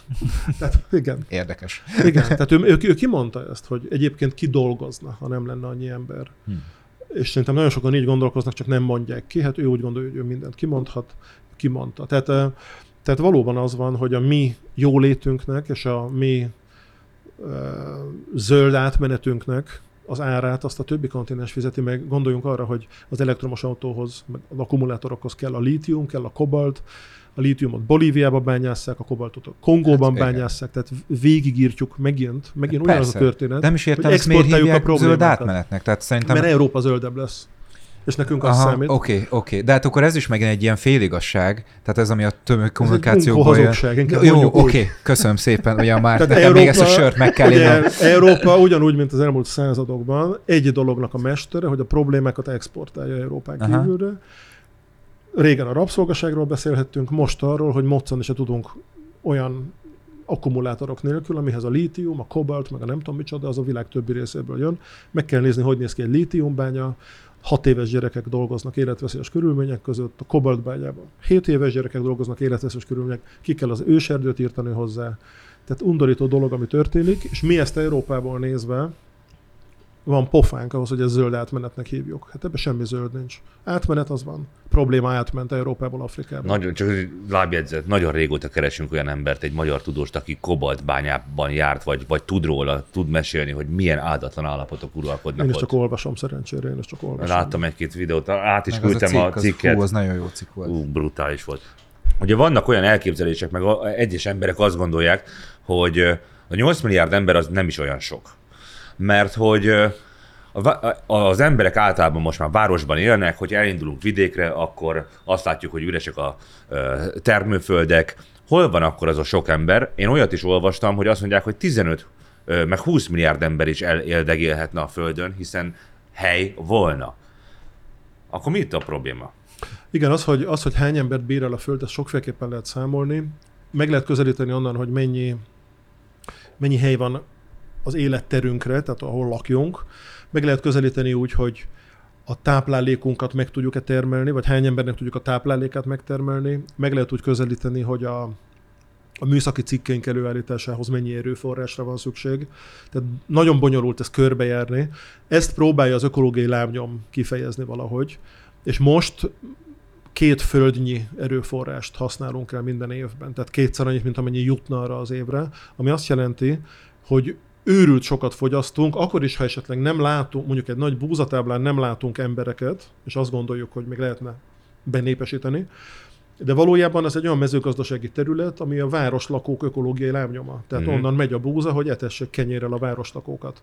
Tehát a, az urbanizáció miatt van egy nagyon erős koncentráció a városokban, sok ember ott lakik, de ha az ökológiai lábnyomot nézzük, akkor az ő városiaknak az ökológiai lábnyoma sokkal nagyobb, mint maga a város. Tehát, a, tehát hogyha még több embert akarnánk bezsúfolni egy országba, akkor házat lehetne nekik építeni, de már, már nem lenne elég mezőgazdasági terület, hogy ellássa őket, meg, Mhm. mm. meg, meg ipari nyersanyag, hogy a, a szükségletéket ellássuk. Tehát Értelek. igazából a, azt, hogy mennyi bí- Ugye úgy is lehet gondolkozni az emberen, hogy eszik és ürít, vagy, vagy táplálkozik és szemetet gyárt. Így is ki lehet számolni, akkor valószínűleg 20 milliárd ember is elférne. De úgy is lehet gondolkozni, hogy ahhoz, hogy legyen egy laptopunk, egy autónk, meg egy pár cipőnk, ahhoz mi mindenre van szükség, hány liter víz kell ahhoz, hogy egy pólót megvarjunk, vagy egy póló kijöjjön egy gyártósorról, mennyi őserdőt kell kivágni ahhoz, hogy elég kobalt és lítium legyen az akkumulátorainkba. Tehát ezt mind beleszámoljuk, a transportnak van egy hatalmas ökológiai lábnyoma, ezt mind beleszámoljuk, akkor az ökológiai lábnyomunk ma az két földet tesz ki. Arról van adatunk, hogy ugye a föld 71%-a víz, 29%-a szárazföld, és hogy ennek a szárazföldnek hány százalékát használjuk, és mennyi még a vadon? A szárazföldnek a, a túlnyomó részét mi használjuk, és ráadásul ennek a túlnyomó résznek a nagy része mezőgazdasági terület, aminek a 80%-án takarmányt termelünk, hogy megetessük azokat az állatokat, amiket aztán megeszünk. Tehát maradék nem is a mi kb. 20 kajánkat százalék, ami vadon maradt? Ami Nem. Nem, nem. Amit elfoglalunk, annak a 80%-a a mezőgazdaság. Ja, ja, Az, ja. hogy mennyi, ezt így nem tudom, hogy mennyi a vadon. Én valami 27 százalékot láttam, de az az egész Lehet, globusra lehet, ö, lehet. értendő. Nem tudom, ezt nem tudom, de az biztos, hogy jóval kevesebb, mint ami egy egészséges ökológiai működést tudna támogatni. Tehát a, uh-huh. a természet Ugye azt szoktuk gondolni, hogy a társadalom akkor működhet jól, ha egy egészséges természet veszi körül, ami tisztítja a levegőt, tisztítja a vizet, ellát minket. A természet nagyon sok nem működik már egészségesen, nem tud rendesen működni egy csomó ökológiai folyamat, azért mert olyan pici helyre van összezsúfolva. Ebben a könyvben azt írod, hogy a szárazföldi biomasszának a 60%-a az a mi haszonállataink, 39% az ember, és 1% a vadonban élő ember. Itt, itt egyébként van egy hiba, mert csak a gerincesekre igaz, de mindegy. Akkor is egy baromi nagy szám, de ez csak a gerincesekre igaz, tehát, a, tehát valóban az van, hogy a, ugye, hogyha visszamegyünk pár ezer évet, akkor azt látjuk, hogy ember lényegében nulla, haszonállat lényegében nulla, és 99% vadállat. Most eljutottunk oda, hogy 4-5% a vadon élő állat, 60% ugye, vagy körülbelül, nem tudom ezeket a számokat pontosan, körülbelül 60% a haszonállat, Igen. tehát a marha, disznó, csirke, és a maradék körülbelül 35 az meg az ember. Van egy nagyon brutális elképesztő. példa a, a könyvben arról, hogy Kínában most már ugye kitalálták, hogy vertikális módon ö, épüljenek föl a mi az ez? Egy disznó, disznó, óvol. 26 emeletes disznó. 26 emeletes Igen, disznó. itt, ugye az, tehát önmagában ez egy tök jó, tehát a természetnek nincs elég helye, tehát mindent mi uralunk. Hogy az ember elrepül repülővel Európa fölött, úgy néz ki, mint a saktábla, minden mezőgazdasági terület. A természet nem tud így működni. Nem tud így működni egyszerűen, nincs elég tere. Tehát az az ötlet, az tök jó, hogy egy kicsit be szűk, vissza kell adni területeket a természetnek, ez a rewilding, Visszavadítás. Ez egy nagyon fontos dolog lenne. Most ebből jön az, hogy nagyon sokan elkezdenek függőlegesen terjeszkedni. Lásd 26 emeletes disznó, meg 5 méter magas paradicsom ültetvény, ami egy tök érdekes megközelítés, szerintem ennek lenne jövője, de csak akkor van ennek értelme, hogyha cserébe vízszintesen beszűkülünk. Uh-huh. Azt viszont nem látom. Tehát uh-huh. szerintem az van, hogy mindent belepünk vízszintesen, és plusz még függőlegesen is. Mhm. Tehát így, így, így azért nem az igaz. Aha. De az tényleg igaz egyébként, hogy az teljes non, tehát ma, amikor ilyen környezeti problémák vannak, szerintem nonsens, hogy valaki büszke arra, hogy zöldmezős beruházást csinál. Tehát szerintem ezeket abszolút be kéne tiltani, nulla toleranciával.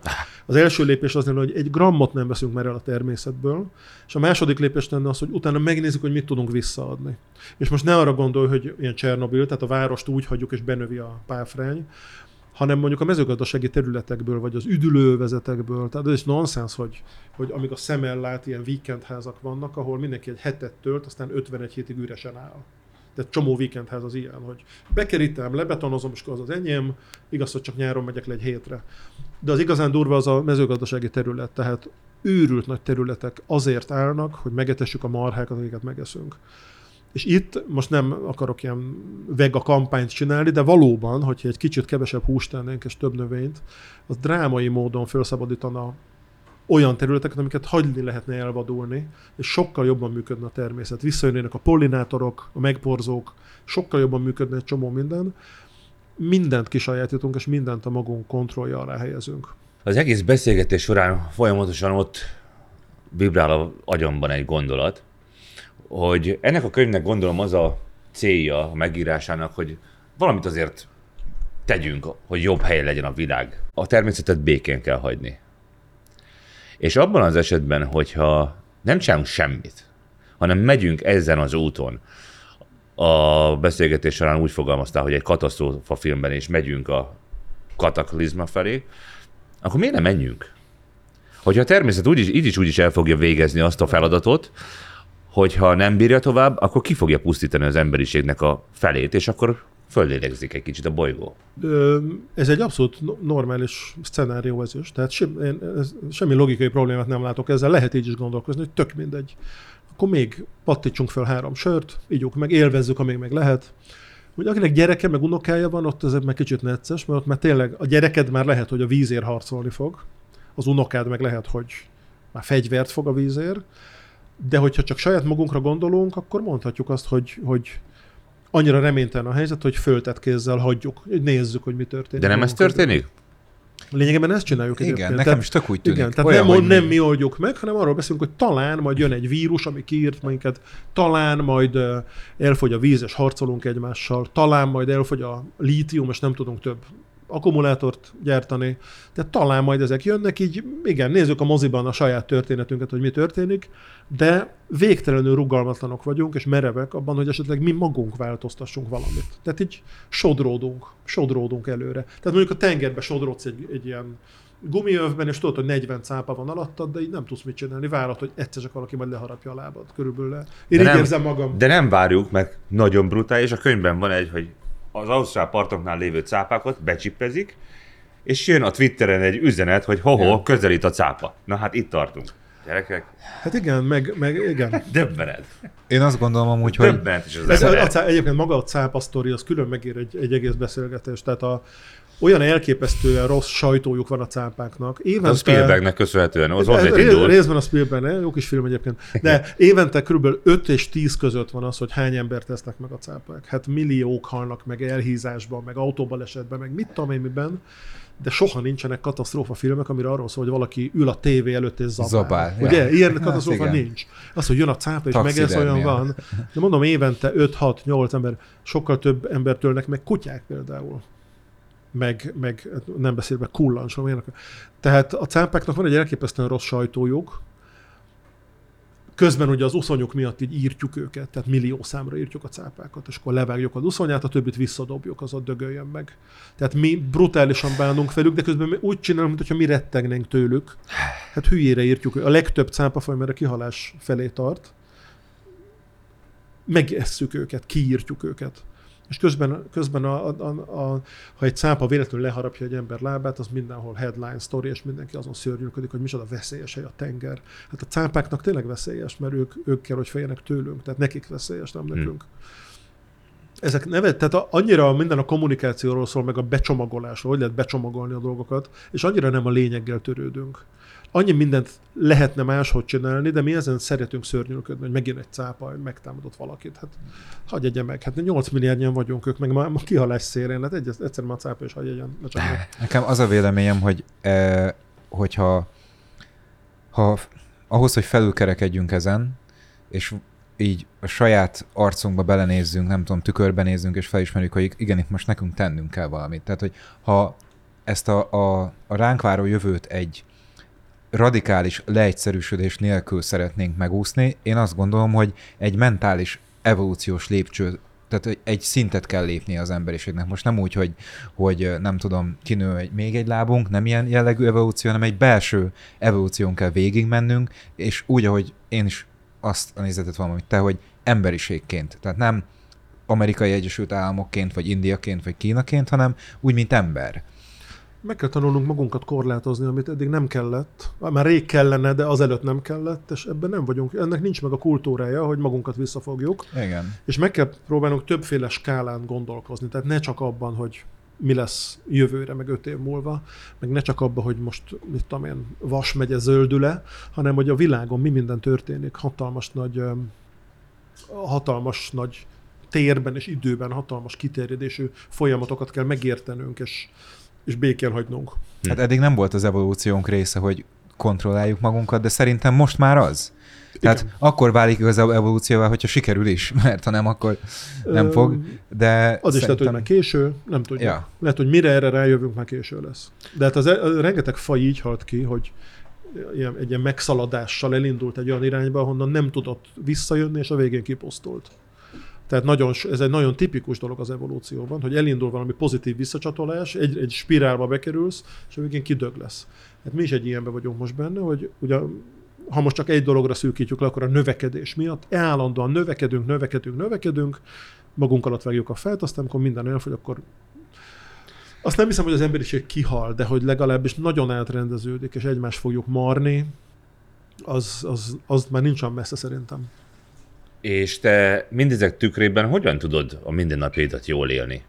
Illetőleg az, amit te kutatsz, illetőleg amit te csinálsz, az nem úgy tűnik, mint egy ilyen sziszifuszi folyamat, vagy feladat? De ha az ember, ha az ember tudós, főleg akkor, hogy ökológiával foglalkozik, akkor abszolút skizofrén. Tehát amikor kutató vagyok, akkor élvezem, hogy kutatok, és tudom, hogy klassz dolgokat csinálunk, okos dolgokra rájövünk, nagyon örülök, publikálunk tanulmányokat, és nagyon örülünk. Mondaná néhány példát? Most például Olaszországban azt vizsgáljuk, hogy a, a klímaváltozás hatására egy csomó atlanti-óceáni faj fölúszik a jeges tenger felé, és a Barents tengerben teljesen átrendezték az ottani ökoszisztémát. Tehát megjelentek olyan halak, amelyek régen nagyon ritkák voltak, és teljesen máshogy működik az egész ökoszisztéma. Ez norvég kollégákkal most ezt kutatjuk.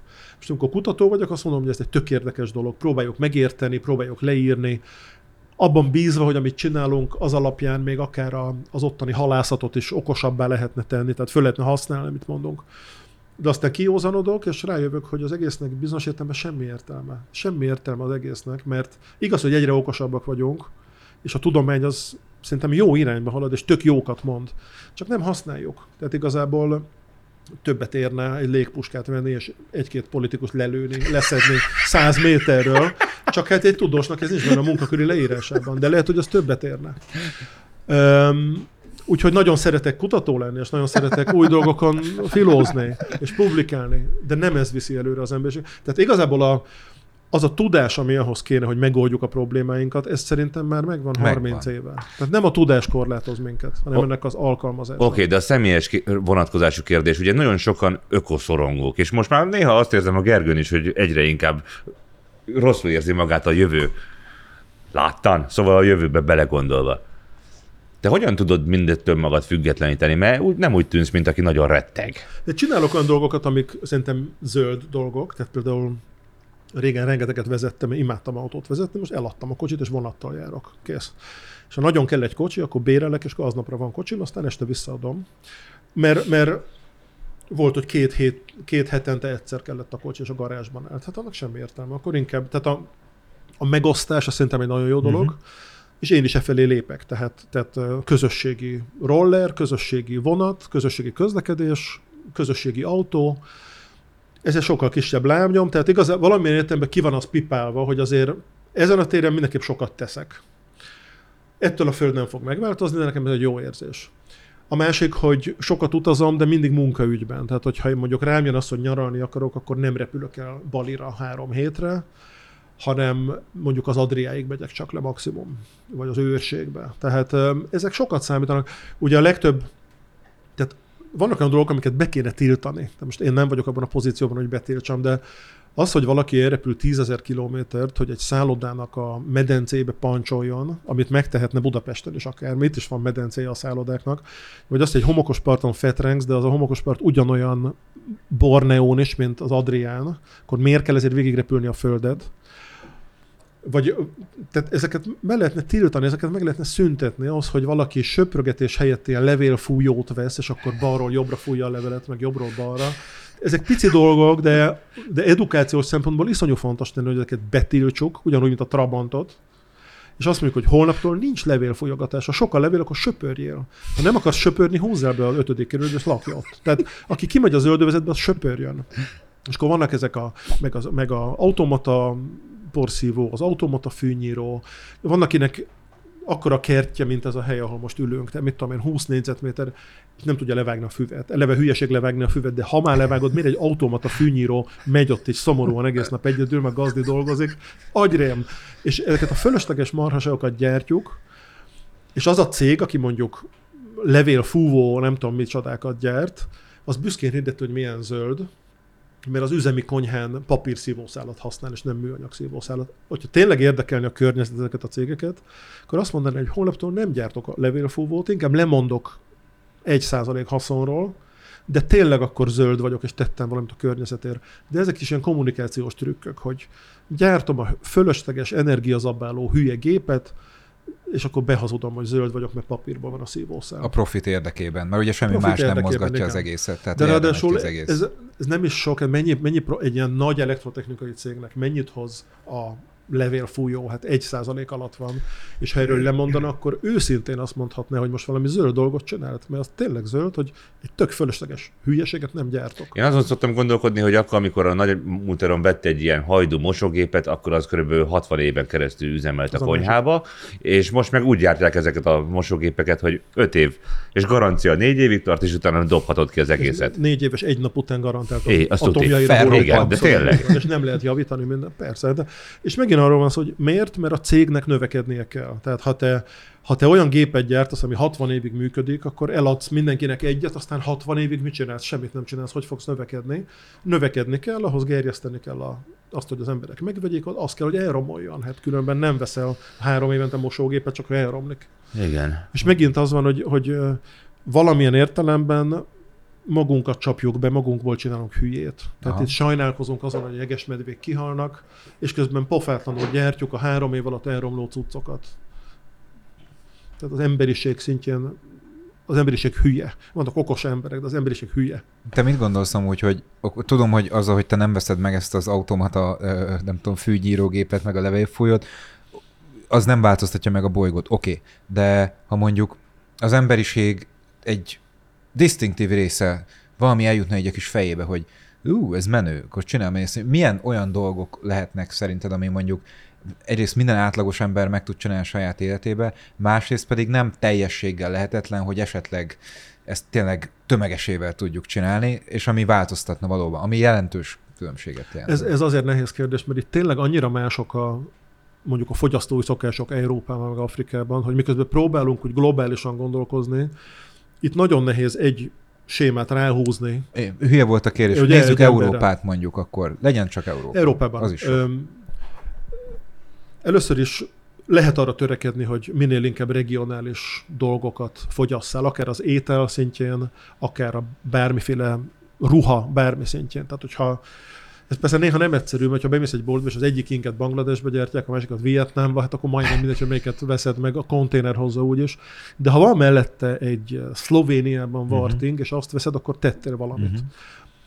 Ha érik a körte, akkor ne egyél banánt, akkor egyél körtét. Aztán majd, amikor már nem érik semmilyen gyümölcs, mert tél van, és egy méteres a hó, akkor egyél banánt. Ezek ilyen nagyon apró dolgok, de, de a logika erre vinné a, a zöld átmenetet. Uh-huh.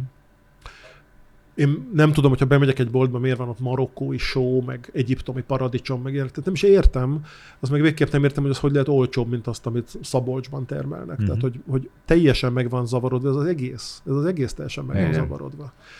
Miért van az, hogy repülővel elrepülni mondjuk Budapestről Nápolyba, az, az olcsóbb, mint kimenni taxival a repülőtérre. Tehát ezek teljesen agyament dolgok. Ja. És értem azt, hogy hát a piac az úgy mindent elrendez, csak hát azért valamilyen szinten ezekbe bele lehetne szólni, hogy azért ez ne így legyen. Tehát, hogyha mondom, én sokat utazok, általában én munkaügy, mindig munkaügyben, tehát én örülnék, hogyha baromi drága lenne a repülőjegy, nekem a cég kifizeti, de az, hogy valaki most unatkozik, és akkor nem akaratjára megy, hanem balira, az nonsens, amikor tömegek, tehát a tömegturizmus. És még azt mondom, hogy ha valaki egy igazán értelmes ember, és szeretné elmélyülni Fülöp-szigetek kultúrájába, akkor menjen oda és nézze meg. De azért, hogy egy ötcsillagos szállodába bennülj a légkondiban, és a medencében úszkálj, azért nem menj a Fülöp-szigetekre, meg Balira, meg sehova nem menj. Akkor, akkor maradj a Atrium Hyatt-ben, nem tudom, hol, van-e még. Atrium Hyatt. Na, tehát, tehát, tehát már nincs szerintem, mindegy. Tehát, tehát a, tömeg, a tömegek fogyasztási szokásait egy kicsit irányítjuk, akkor egy, egy, egy, egy ö, olyan, egy, tehát Jane Goodall-nak nem mondanám meg, hogy ne utazgasson, mert nagy az ökológiai lábnyom. Nyugodtan repüljön, ahova akar, és, és élvezze, hogy otthon van a bolygón mindenhol, vagy Ettenborónak. De nem kell, hogy, hogy amikor, amikor iskolaszünet van, akkor az összes szobafestő repüljön balira. Hát ez nem győzi a föld. Tehát hatalmas a lábnyoma. És tudom, jönnek az emberi jogok, meg a szabadság, meg mit tudom én, oldjuk meg, azért vannak jogászok és törvényhozók, hogy megoldják. Ez nem az én dolgom, hogy megoldjam. Csak, de nagy- azt el, hogy csak nagyon, nagyon rövid távon gondolkodnak, és mindenki a saját önös érdekei szerint hozza a döntéseket, nem? Egyrészt meg vannak ezek a, ter, ezek a társadalmi normák, a, a, a tradíciók, a divatok, az, hogy mi menő, mi nem menő, és nagyon ciki, hogyha valaki azt mondja, hogy idén celdöbölkön nyaralok, és nem balin, akkor az, akkor az ciki. De hát nem kéne, hogy ez ciki legyen. Tehát Ez oké, okay, de a zöld átmenetben például a politikusok szerepét azért már firtattuk, de nem lehet valahogy őket falhoz állítani, és azt mondani, hogy gyerekek, a megfelelő... a falhoz állításig egyetértek teljesen. Utána más irányba mo- lehet? más irányba nézd, mozdulnék tovább, de- Tehát érted, azt mondjuk, hogy az emberek hülyék. Szemellenzősek. Nem tudnak rendszerben gondolkodni. Hát azért választjuk meg a vezetőinket, hogy ők helyettünk elvégezzék ezeket a nehéz feladatokat. El is Hát végzik. Elvégzik, csak a saját érdekeit tartják szem előtt. Tehát akkor mégiscsak az lenne jó, hogyha egy felülről, felülről jövő kezdeményezést lehetne végigvinni. De erre megint azt mondom, hogy szerintem sok politikus normális, értelmes, okos ember csak a rendszer beszippantja őket. Tehát onnantól, hogy ők egy pozícióba kerülnek, nem tehetik meg, hogy más csinálnak. Ha megtehetik, vagy ha megteszik, hogy gyökeresen, radikálisan máshogy csinálják, akkor azonnal mennek a levesbe, és jön egy másik helyettük. Itt Tehát sajnos a rendszer rossz mondani, nagyon. hogy igen, akkor viszont... A demokráciával van baj? De, nem, szerintem nem csak az a baj, hanem ha, de ha a rendszer, bármi is nevez most rendszernek, de ha a rendszer rossz, akkor két opció van. Vagy az, hogy megyünk vele, és, és akkor kampó, tehát tudjuk, akkor mi fog történni, vagy meg kell változtatni a rendszert, le kell cserélni, meg kell semmisíteni, valamit kell vele csinálni. Hát elvileg mi most ezen dolgozunk, azért ülünk itt. Tehát az, hogy erről beszélünk, az a rendszer változtatásának Igen, a, ez így az van. alapja. Így van. Csak ez sokáig tart. Nagyon sokáig tart, és ugye az igazán elegáns dolog az az, hogy az emberek gondolkodása legyen más, de ez végtelenül lassú, és minden új generációnak újra el kell magyarázni mindent, mint ahogy egy újszülöttnek minden vicc új. Tehát, hogyha sziszifuszi munkával a most élő embereket csodálatosan környezettudatossá tennénk, akkor addig születik még 300 millió ember, és nekik is el kéne magyarázni mindent, meg aztán az ő gyerekeiknek is, és erre nincs idő, hát gyakorlatilag nulla a hatékonyságának az egésznek, sőt, van, ahol kimondottan hülyülnek az emberek, nem okosodnak. Hát Tehát ja. néha szembe megyünk. Tehát alulról az igazán jó módszer az oktatás nevelés, de reménytelenül lassú és kicsi a hatékonysága. Fölülről meg, ha valaki beleszól, akkor az meg micsoda dolog. Gyerekek, hogy lesz ebből happy end? Tényleg, zavarba vagyok, mert, de figyeljetek, az az igazság, hogy, hogy világos, hogy az esélyek nem, nem annyira kedvezőek. Na, szóval most nem, a, ha kinézünk az ablakon, nem egy ilyen gyönyörű hajnali nap budjanást látunk, hanem inkább így, ú, abból milyen szarvihar lehet, így, így látható, hogy közelítenek a szürke felhők, de szerintem sok embert visszatart az, a, az önmagában való hozzáállás megváltoztatásától, hogy, hogy ő is ezt gondolja, hogy igen, így nem lehet, mert ez sokáig tart, ő ott fönt úgyse fogja megcsinálni, mert ki fogják nyírni, akkor most törődjek ezzel az egésszel? De szerintem Meg igen nem- is igen. De meg nem tudja, hogy mit kéne tennie, nem?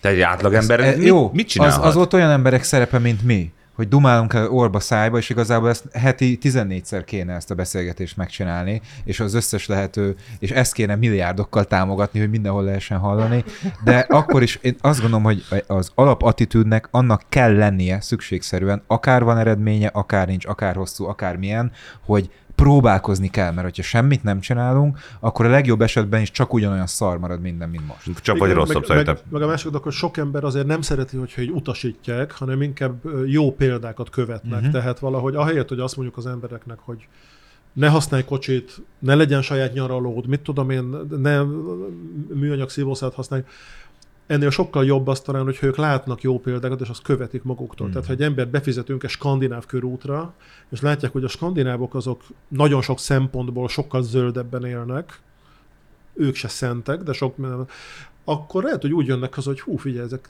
tök menő ott lakni, tök szép, tiszta, minden csörgedeznek a patakok, nincsenek szeméthegyek, bla bla bla, zöld energia, hát amennyire zöld, mindegy. Szóval, tehát magyarul jó példákat kell mutatni, szerintem inkább, mint hogy megmondani az embereknek, hogy uh-huh. mit Mhm. csináljanak. És ez valahol, és ezt lehet okosan is úgy, hogy ne vegyék észre az emberek, hogy te most így mutatod nekik a példákat, hanem csak tök véletlenül át értékeljenek dolgokat magukban. A lényeg az az, hogy nagyon mereven gondolkodunk, és egy csomó mindent úgy csinálunk, ahogy azt elképzeltük 200 éve, és visszakanyarodva a könyvre, az egyik fő cél az volt, hogy mindent gondoljunk újra. Az is lehet, hogy nem kell megváltoztatni valamit, de mindent gondoljunk újra, hogy jó-e, ahogy eddig csináltuk, továbbra is így kellett csinálnunk. Ne legyünk a saját kultúránk rabja, mert az biztos, hogy akkor hiába beszélgetünk itt még 110-szer, hogyha utána mindenki azt mondja, hogy jó, hát jó, jó, jó, de már pedig én azt csinálom, hogy a nagyapám csinálta, akkor nem jutunk sehova. Uh-huh. Akkor nem jutunk sehova. Hogy zárjuk le szépen ezt a beszélgetést? Nem Ezek is tudom. után. Nem, eszembe se jut, mit szoktam. Figyelj! Nézd, Ferenc. Léci, mondd el nekünk, hogy számodra mit jelent a boldogság? Mi az, ami igazán boldoggá tesz téged? Olaszországban egy autópályán megállni a, az autogrillnél, és egy rohadt jó kávét meginni, akkor én rohadt boldog vagyok. És akkor van, hogy még leülök, és ott ülök 20 percig, és gondolkozom. És akkor egy marha jó kávét ittam egy tök jó helyen. Ez csillagos ötös. Na, tehát ezt például szeretem. Hogy ettől vagyok-e boldog, az ennyire nem tartom magam egy egyszerűnek, hogy ez, ez legyen nekem a boldogság. A másik, amikor olyan napon van, hogy aznapra semmi program nincs, és reggel döntöm el, hogy mit csináljak aznap. Tehát a slow life, amikor nem úgy kelek föl, hogy 15 határidőm van, és 46 Zoom meetingem, és már késésbe vagyok pizsamában, hanem egyszerűen megiszom a kávét, és közben eldöntöm, hogy mi legyen ma. Mhm.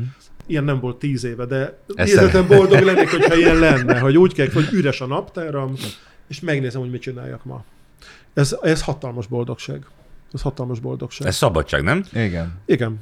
És sajnos azt kell mondani, hogy egy kutatónak, egy tudósnak annyi bürokratikus dolga van, meg határideje, meg mindenféle beadandója, hogy, hogy a legkevesebb dolog arra van, hogy szabadon elmélkedj és gondolkozz és bölcselkedj, ez, ez havonta egy nap, nem több. Pedig ez nagyon fontos volna, nem? Pedig fontos. Hát régen ugye egy, egy királyi udvarban a király fizetett egy bölcset, aki egész nap sétálgatott, és akkor néha eszébe jutott. Tetszene egy ilyen állás, mi? Hú, de jó lenne, ez nagyon. és akkor évente riportolok, de nekem naponta. Ez nagyon hitt- jó lenne. Azt hittem, hogy mondod majd a lakóautóbuszozást is. Ó, hát az a boldogság ne további, amikor az ember egy lakóautóban ül, és arra megy, amire akar, igen. igen Az hát is ez- szabadság. Igen, eh, ennek van ökológiai lábnyoma, de miután nincs kocsim, ezért úgy gondolom, hogy megtehetem, hogy nyáron egy hétre egy lakóautóval végig pöfögjek 200 kilométert, és határtalanul él, élvezem tényleg csak a 200 szabadságot. kilométert Nem sokkal, igaz, nem arról szól, hogy nagy távokat kell megtenni, az arról szól, hogy, hogy csordogálsz a tájban jobbra-balra, és alig gurulsz, viszont ott állsz meg, ahol akarsz, ott alszol, ahol akarsz, nem kell sietni, nem várnak egy szállásnál, nincs reggel 7-től 8.30-ig reggeli idő, hanem a teljes szabadságban gurulsz jobbra-balra.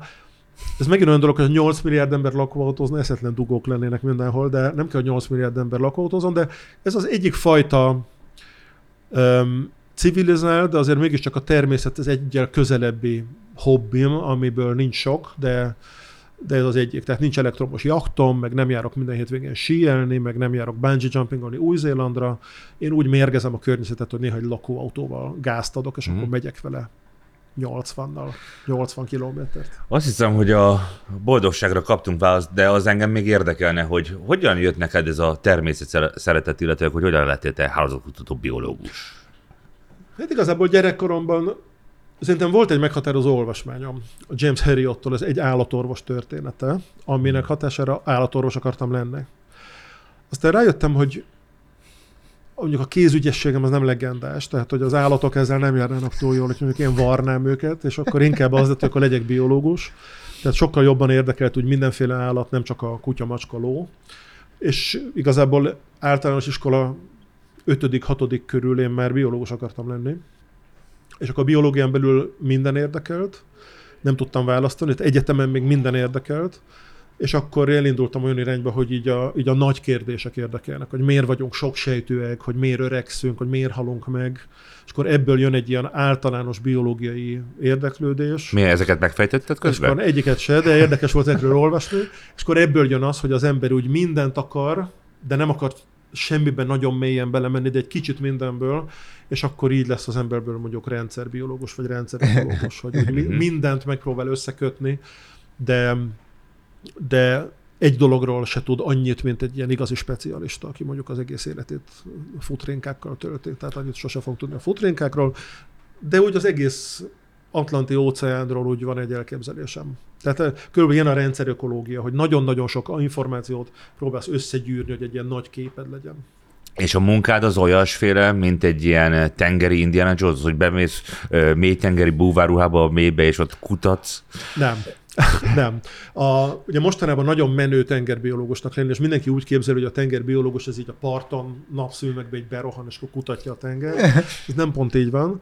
Most például benne vagyok egy nagy, nagy nemzetközi konzorciumban, az Atlanti óceánt kutatjuk, ez 36 intézet, Dél-Afrika, Brazília, Európa, és a legfontosabb intézetek közül egyik se tengerparton van. Tehát a nagy tenger, az Atlanti óceán kutató konzorcium szíve, az Párizs és Heidelberg és Zürich, nem a ten- és persze Nápoly is, tehát azért az is van, de, de a tengerbiológia nem kell, hogy a tengerben zajljon. akkor hogyan? Valaki vesz mintát, és azokat a mintákat aztán elviszik, meg lehet szekvenelni, hogy milyen gének vannak a környezetben, ebből modelleket lehet építeni, adatbázisokkal lehet dolgozni, szimulálni lehet. Tehát rengeteg olyan dolog van, laboratóriumban lehet dolgozni, ilyen képelemzésű módszereket alkotnak, mesterséges intelligenciát használunk. Tehát rengeteg-rengeteg dolgot lehet, amit nem csak a tengerparton lehet csinálni. Tehát tengerbiológia, mondom, Párizs, Zürich, Heidelberg, És mi a legfőbb kutatási ö, pont? Most, amit csinálunk, az az Atlanti óceán egészének a planktonikus világát akarjuk megérteni, tehát mindent, ami olyan pici, nem látjuk, mert a, amikor az óceánról beszélünk, mindenki mindig a halakra gondol, maximum a delfinekre, meg a bálnákra, de valójában ezek csak dísznek vannak. Igazából az óceán élete az a planktonról szól, tehát az egysejtőekről, algákról, kis zooplanktonikus élőlényekről, minden ott dől el, hogy ezek hogy érzik magukat.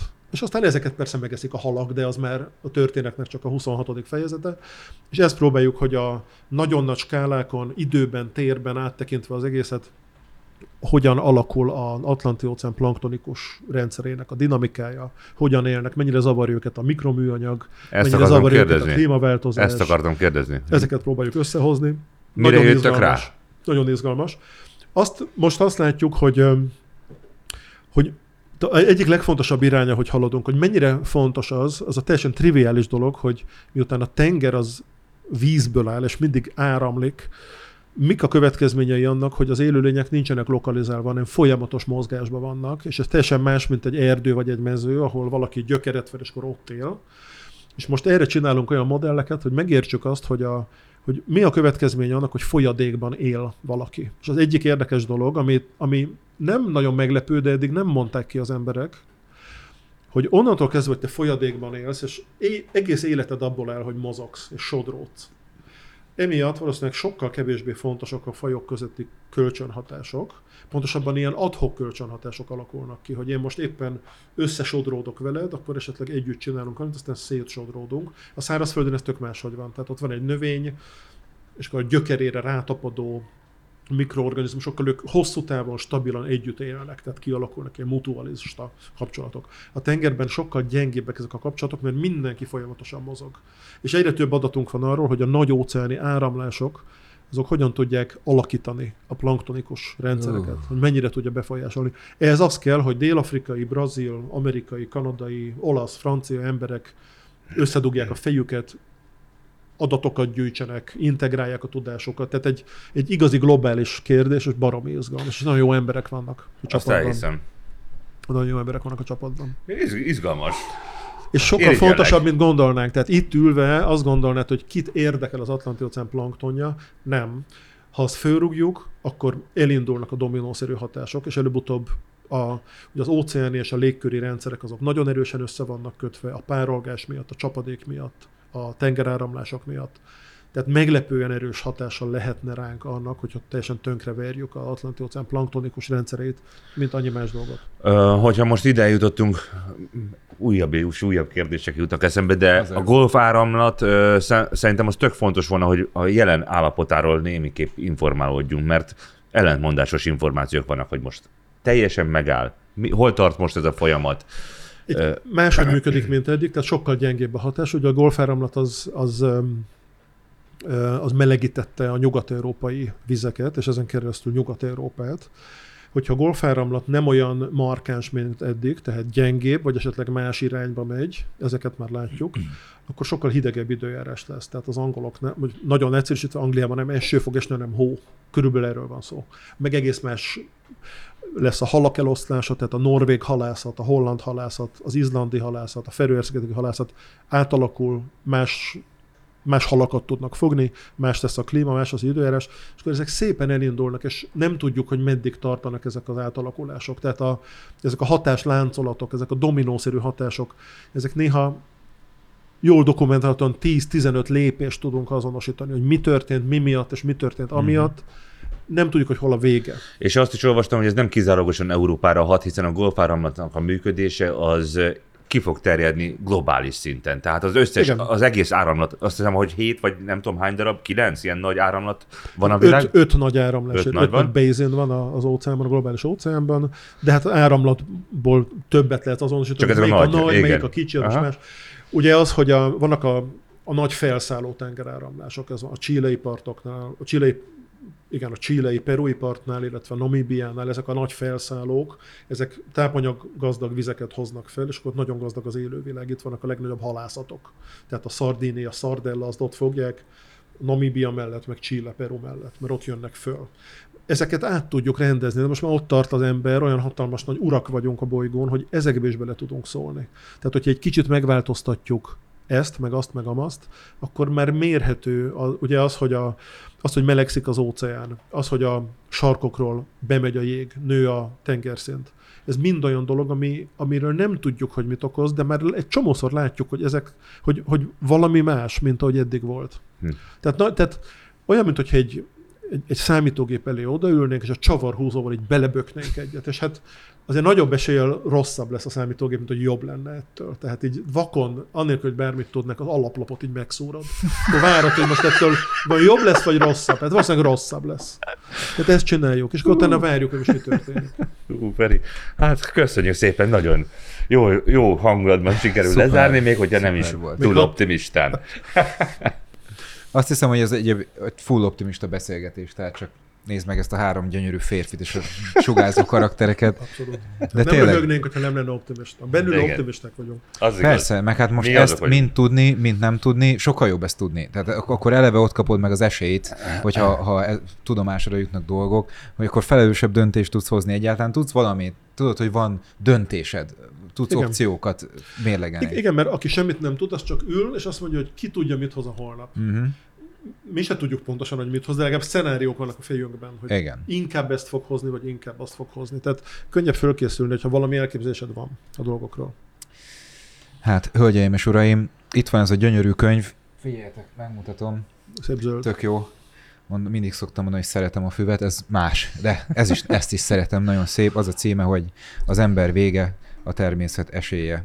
Jordán Ferenc könyve. Feri, mielőtt végleg elbúcsúzunk, szeretnénk megkérni arra, hogy a nézőinknek légy kedves némi útmutatást adni, hogy hogyan kellene éljük az életünket szerinted. Mondok általános, meg konkrét dolgot is. Jó? Az általános dolog az az, hogy sokkal, de sokkal rugalmasabbnak kell lennünk, és alkalmazkodó képesek. Nem tudjuk, hogy mit hoz a jövő, senki nem tudja, hogy mit hoz a jövő. De hogyha nagyon mereven ragaszkodunk a saját szabályainkhoz, a saját kultúránkhoz, a saját hagyományainkhoz, akkor nagyon megszívhatjuk. Tehát sokkal rugalmasabbnak kell lenni. Ez azt is jelenti például, hogy az ember nem a nagymama bútoraihoz ragaszkodik, hanem ami fontos neki, az befér egy hátizsákba. Ilyen, ilyen dolgokra gondolok. Közösségi autóhasználat, közösségi nyaralóhasználat, mobilitás, nyelveket kell tudni, bármit hoz a jövőt tudjunk alkalmazkodni. Az emberiség szintjén pedig szerintem azon kéne gondolkozni, hogy most, hogy 8 milliárdan vagyunk, nem tudnánk esetleg kicsit új, újra gondolni a játékszabályokat, ami szerint éljük az életünket. Ugye még mindig egy csomó olyan játékszabályt követünk, bürokráciát, hagyományokat, vallási dogmákat, társas, társas normákat, amelyeket akkor találtunk ki, amikor egy milliárd vagy fél milliárd ember volt. Sokkal többen vagyunk, lehet, hogy át kell gondolni dolgokat. És lehet, hogy van, amit ugyanúgy lehet tovább csinálni, de van, ami régen jó stratégia volt, és most már nem jó stratégia. Tehát alkalmazkodni. Ha természettől egy dolgot akarunk megtanulni, akkor az az alkalmazkodó képesség, ami a természetben fantasztikusan működik, mi pedig olyan, hogy egyre merevebbek lennénk, és hm. magunkat kötnénk gúzsba. Köszönjük szépen. Köszönöm no. a meghívást. Nagyon szépen köszönjük, hogy eljöttél. Hölgyeim és uraim, csekkoljátok Jordán Ferencnek az Emberiség vége, a természet esélye című könyvét, és legyetek velünk jövő héten is ugyanitt, ugyanekkor. Sziasztok! Sziasztok!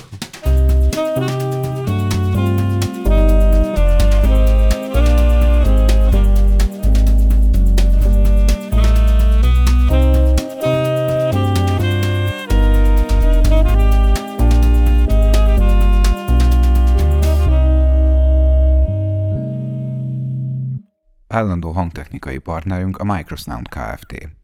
Ha más podcastekre is kíváncsi vagy, hallgassd meg a Béton műsor ajánlóját. El tudod képzelni, hogy a podcastet, amit éppen most hallgattál, fél év múlva már a mesterséges intelligencia generálja? Mi sem. De ha érdekel, eljött már a gépek lázadása. Hallgass bele az Embertelen podcastbe. Orsós Lajos vagyok, a műsor házigazdája. Egyelőre még élőben. Egyelőre. Fedezzük fel együtt, hogyan ismerkedik, randizik, mesél és vitatkozik Betty és Péter, két teljesen mesterséges intelligencia. Lajos, a podcast címét mond még egyszer, Léci. Oké. Okay. Embertelen podcast. A műsor a Beaton Network tagja.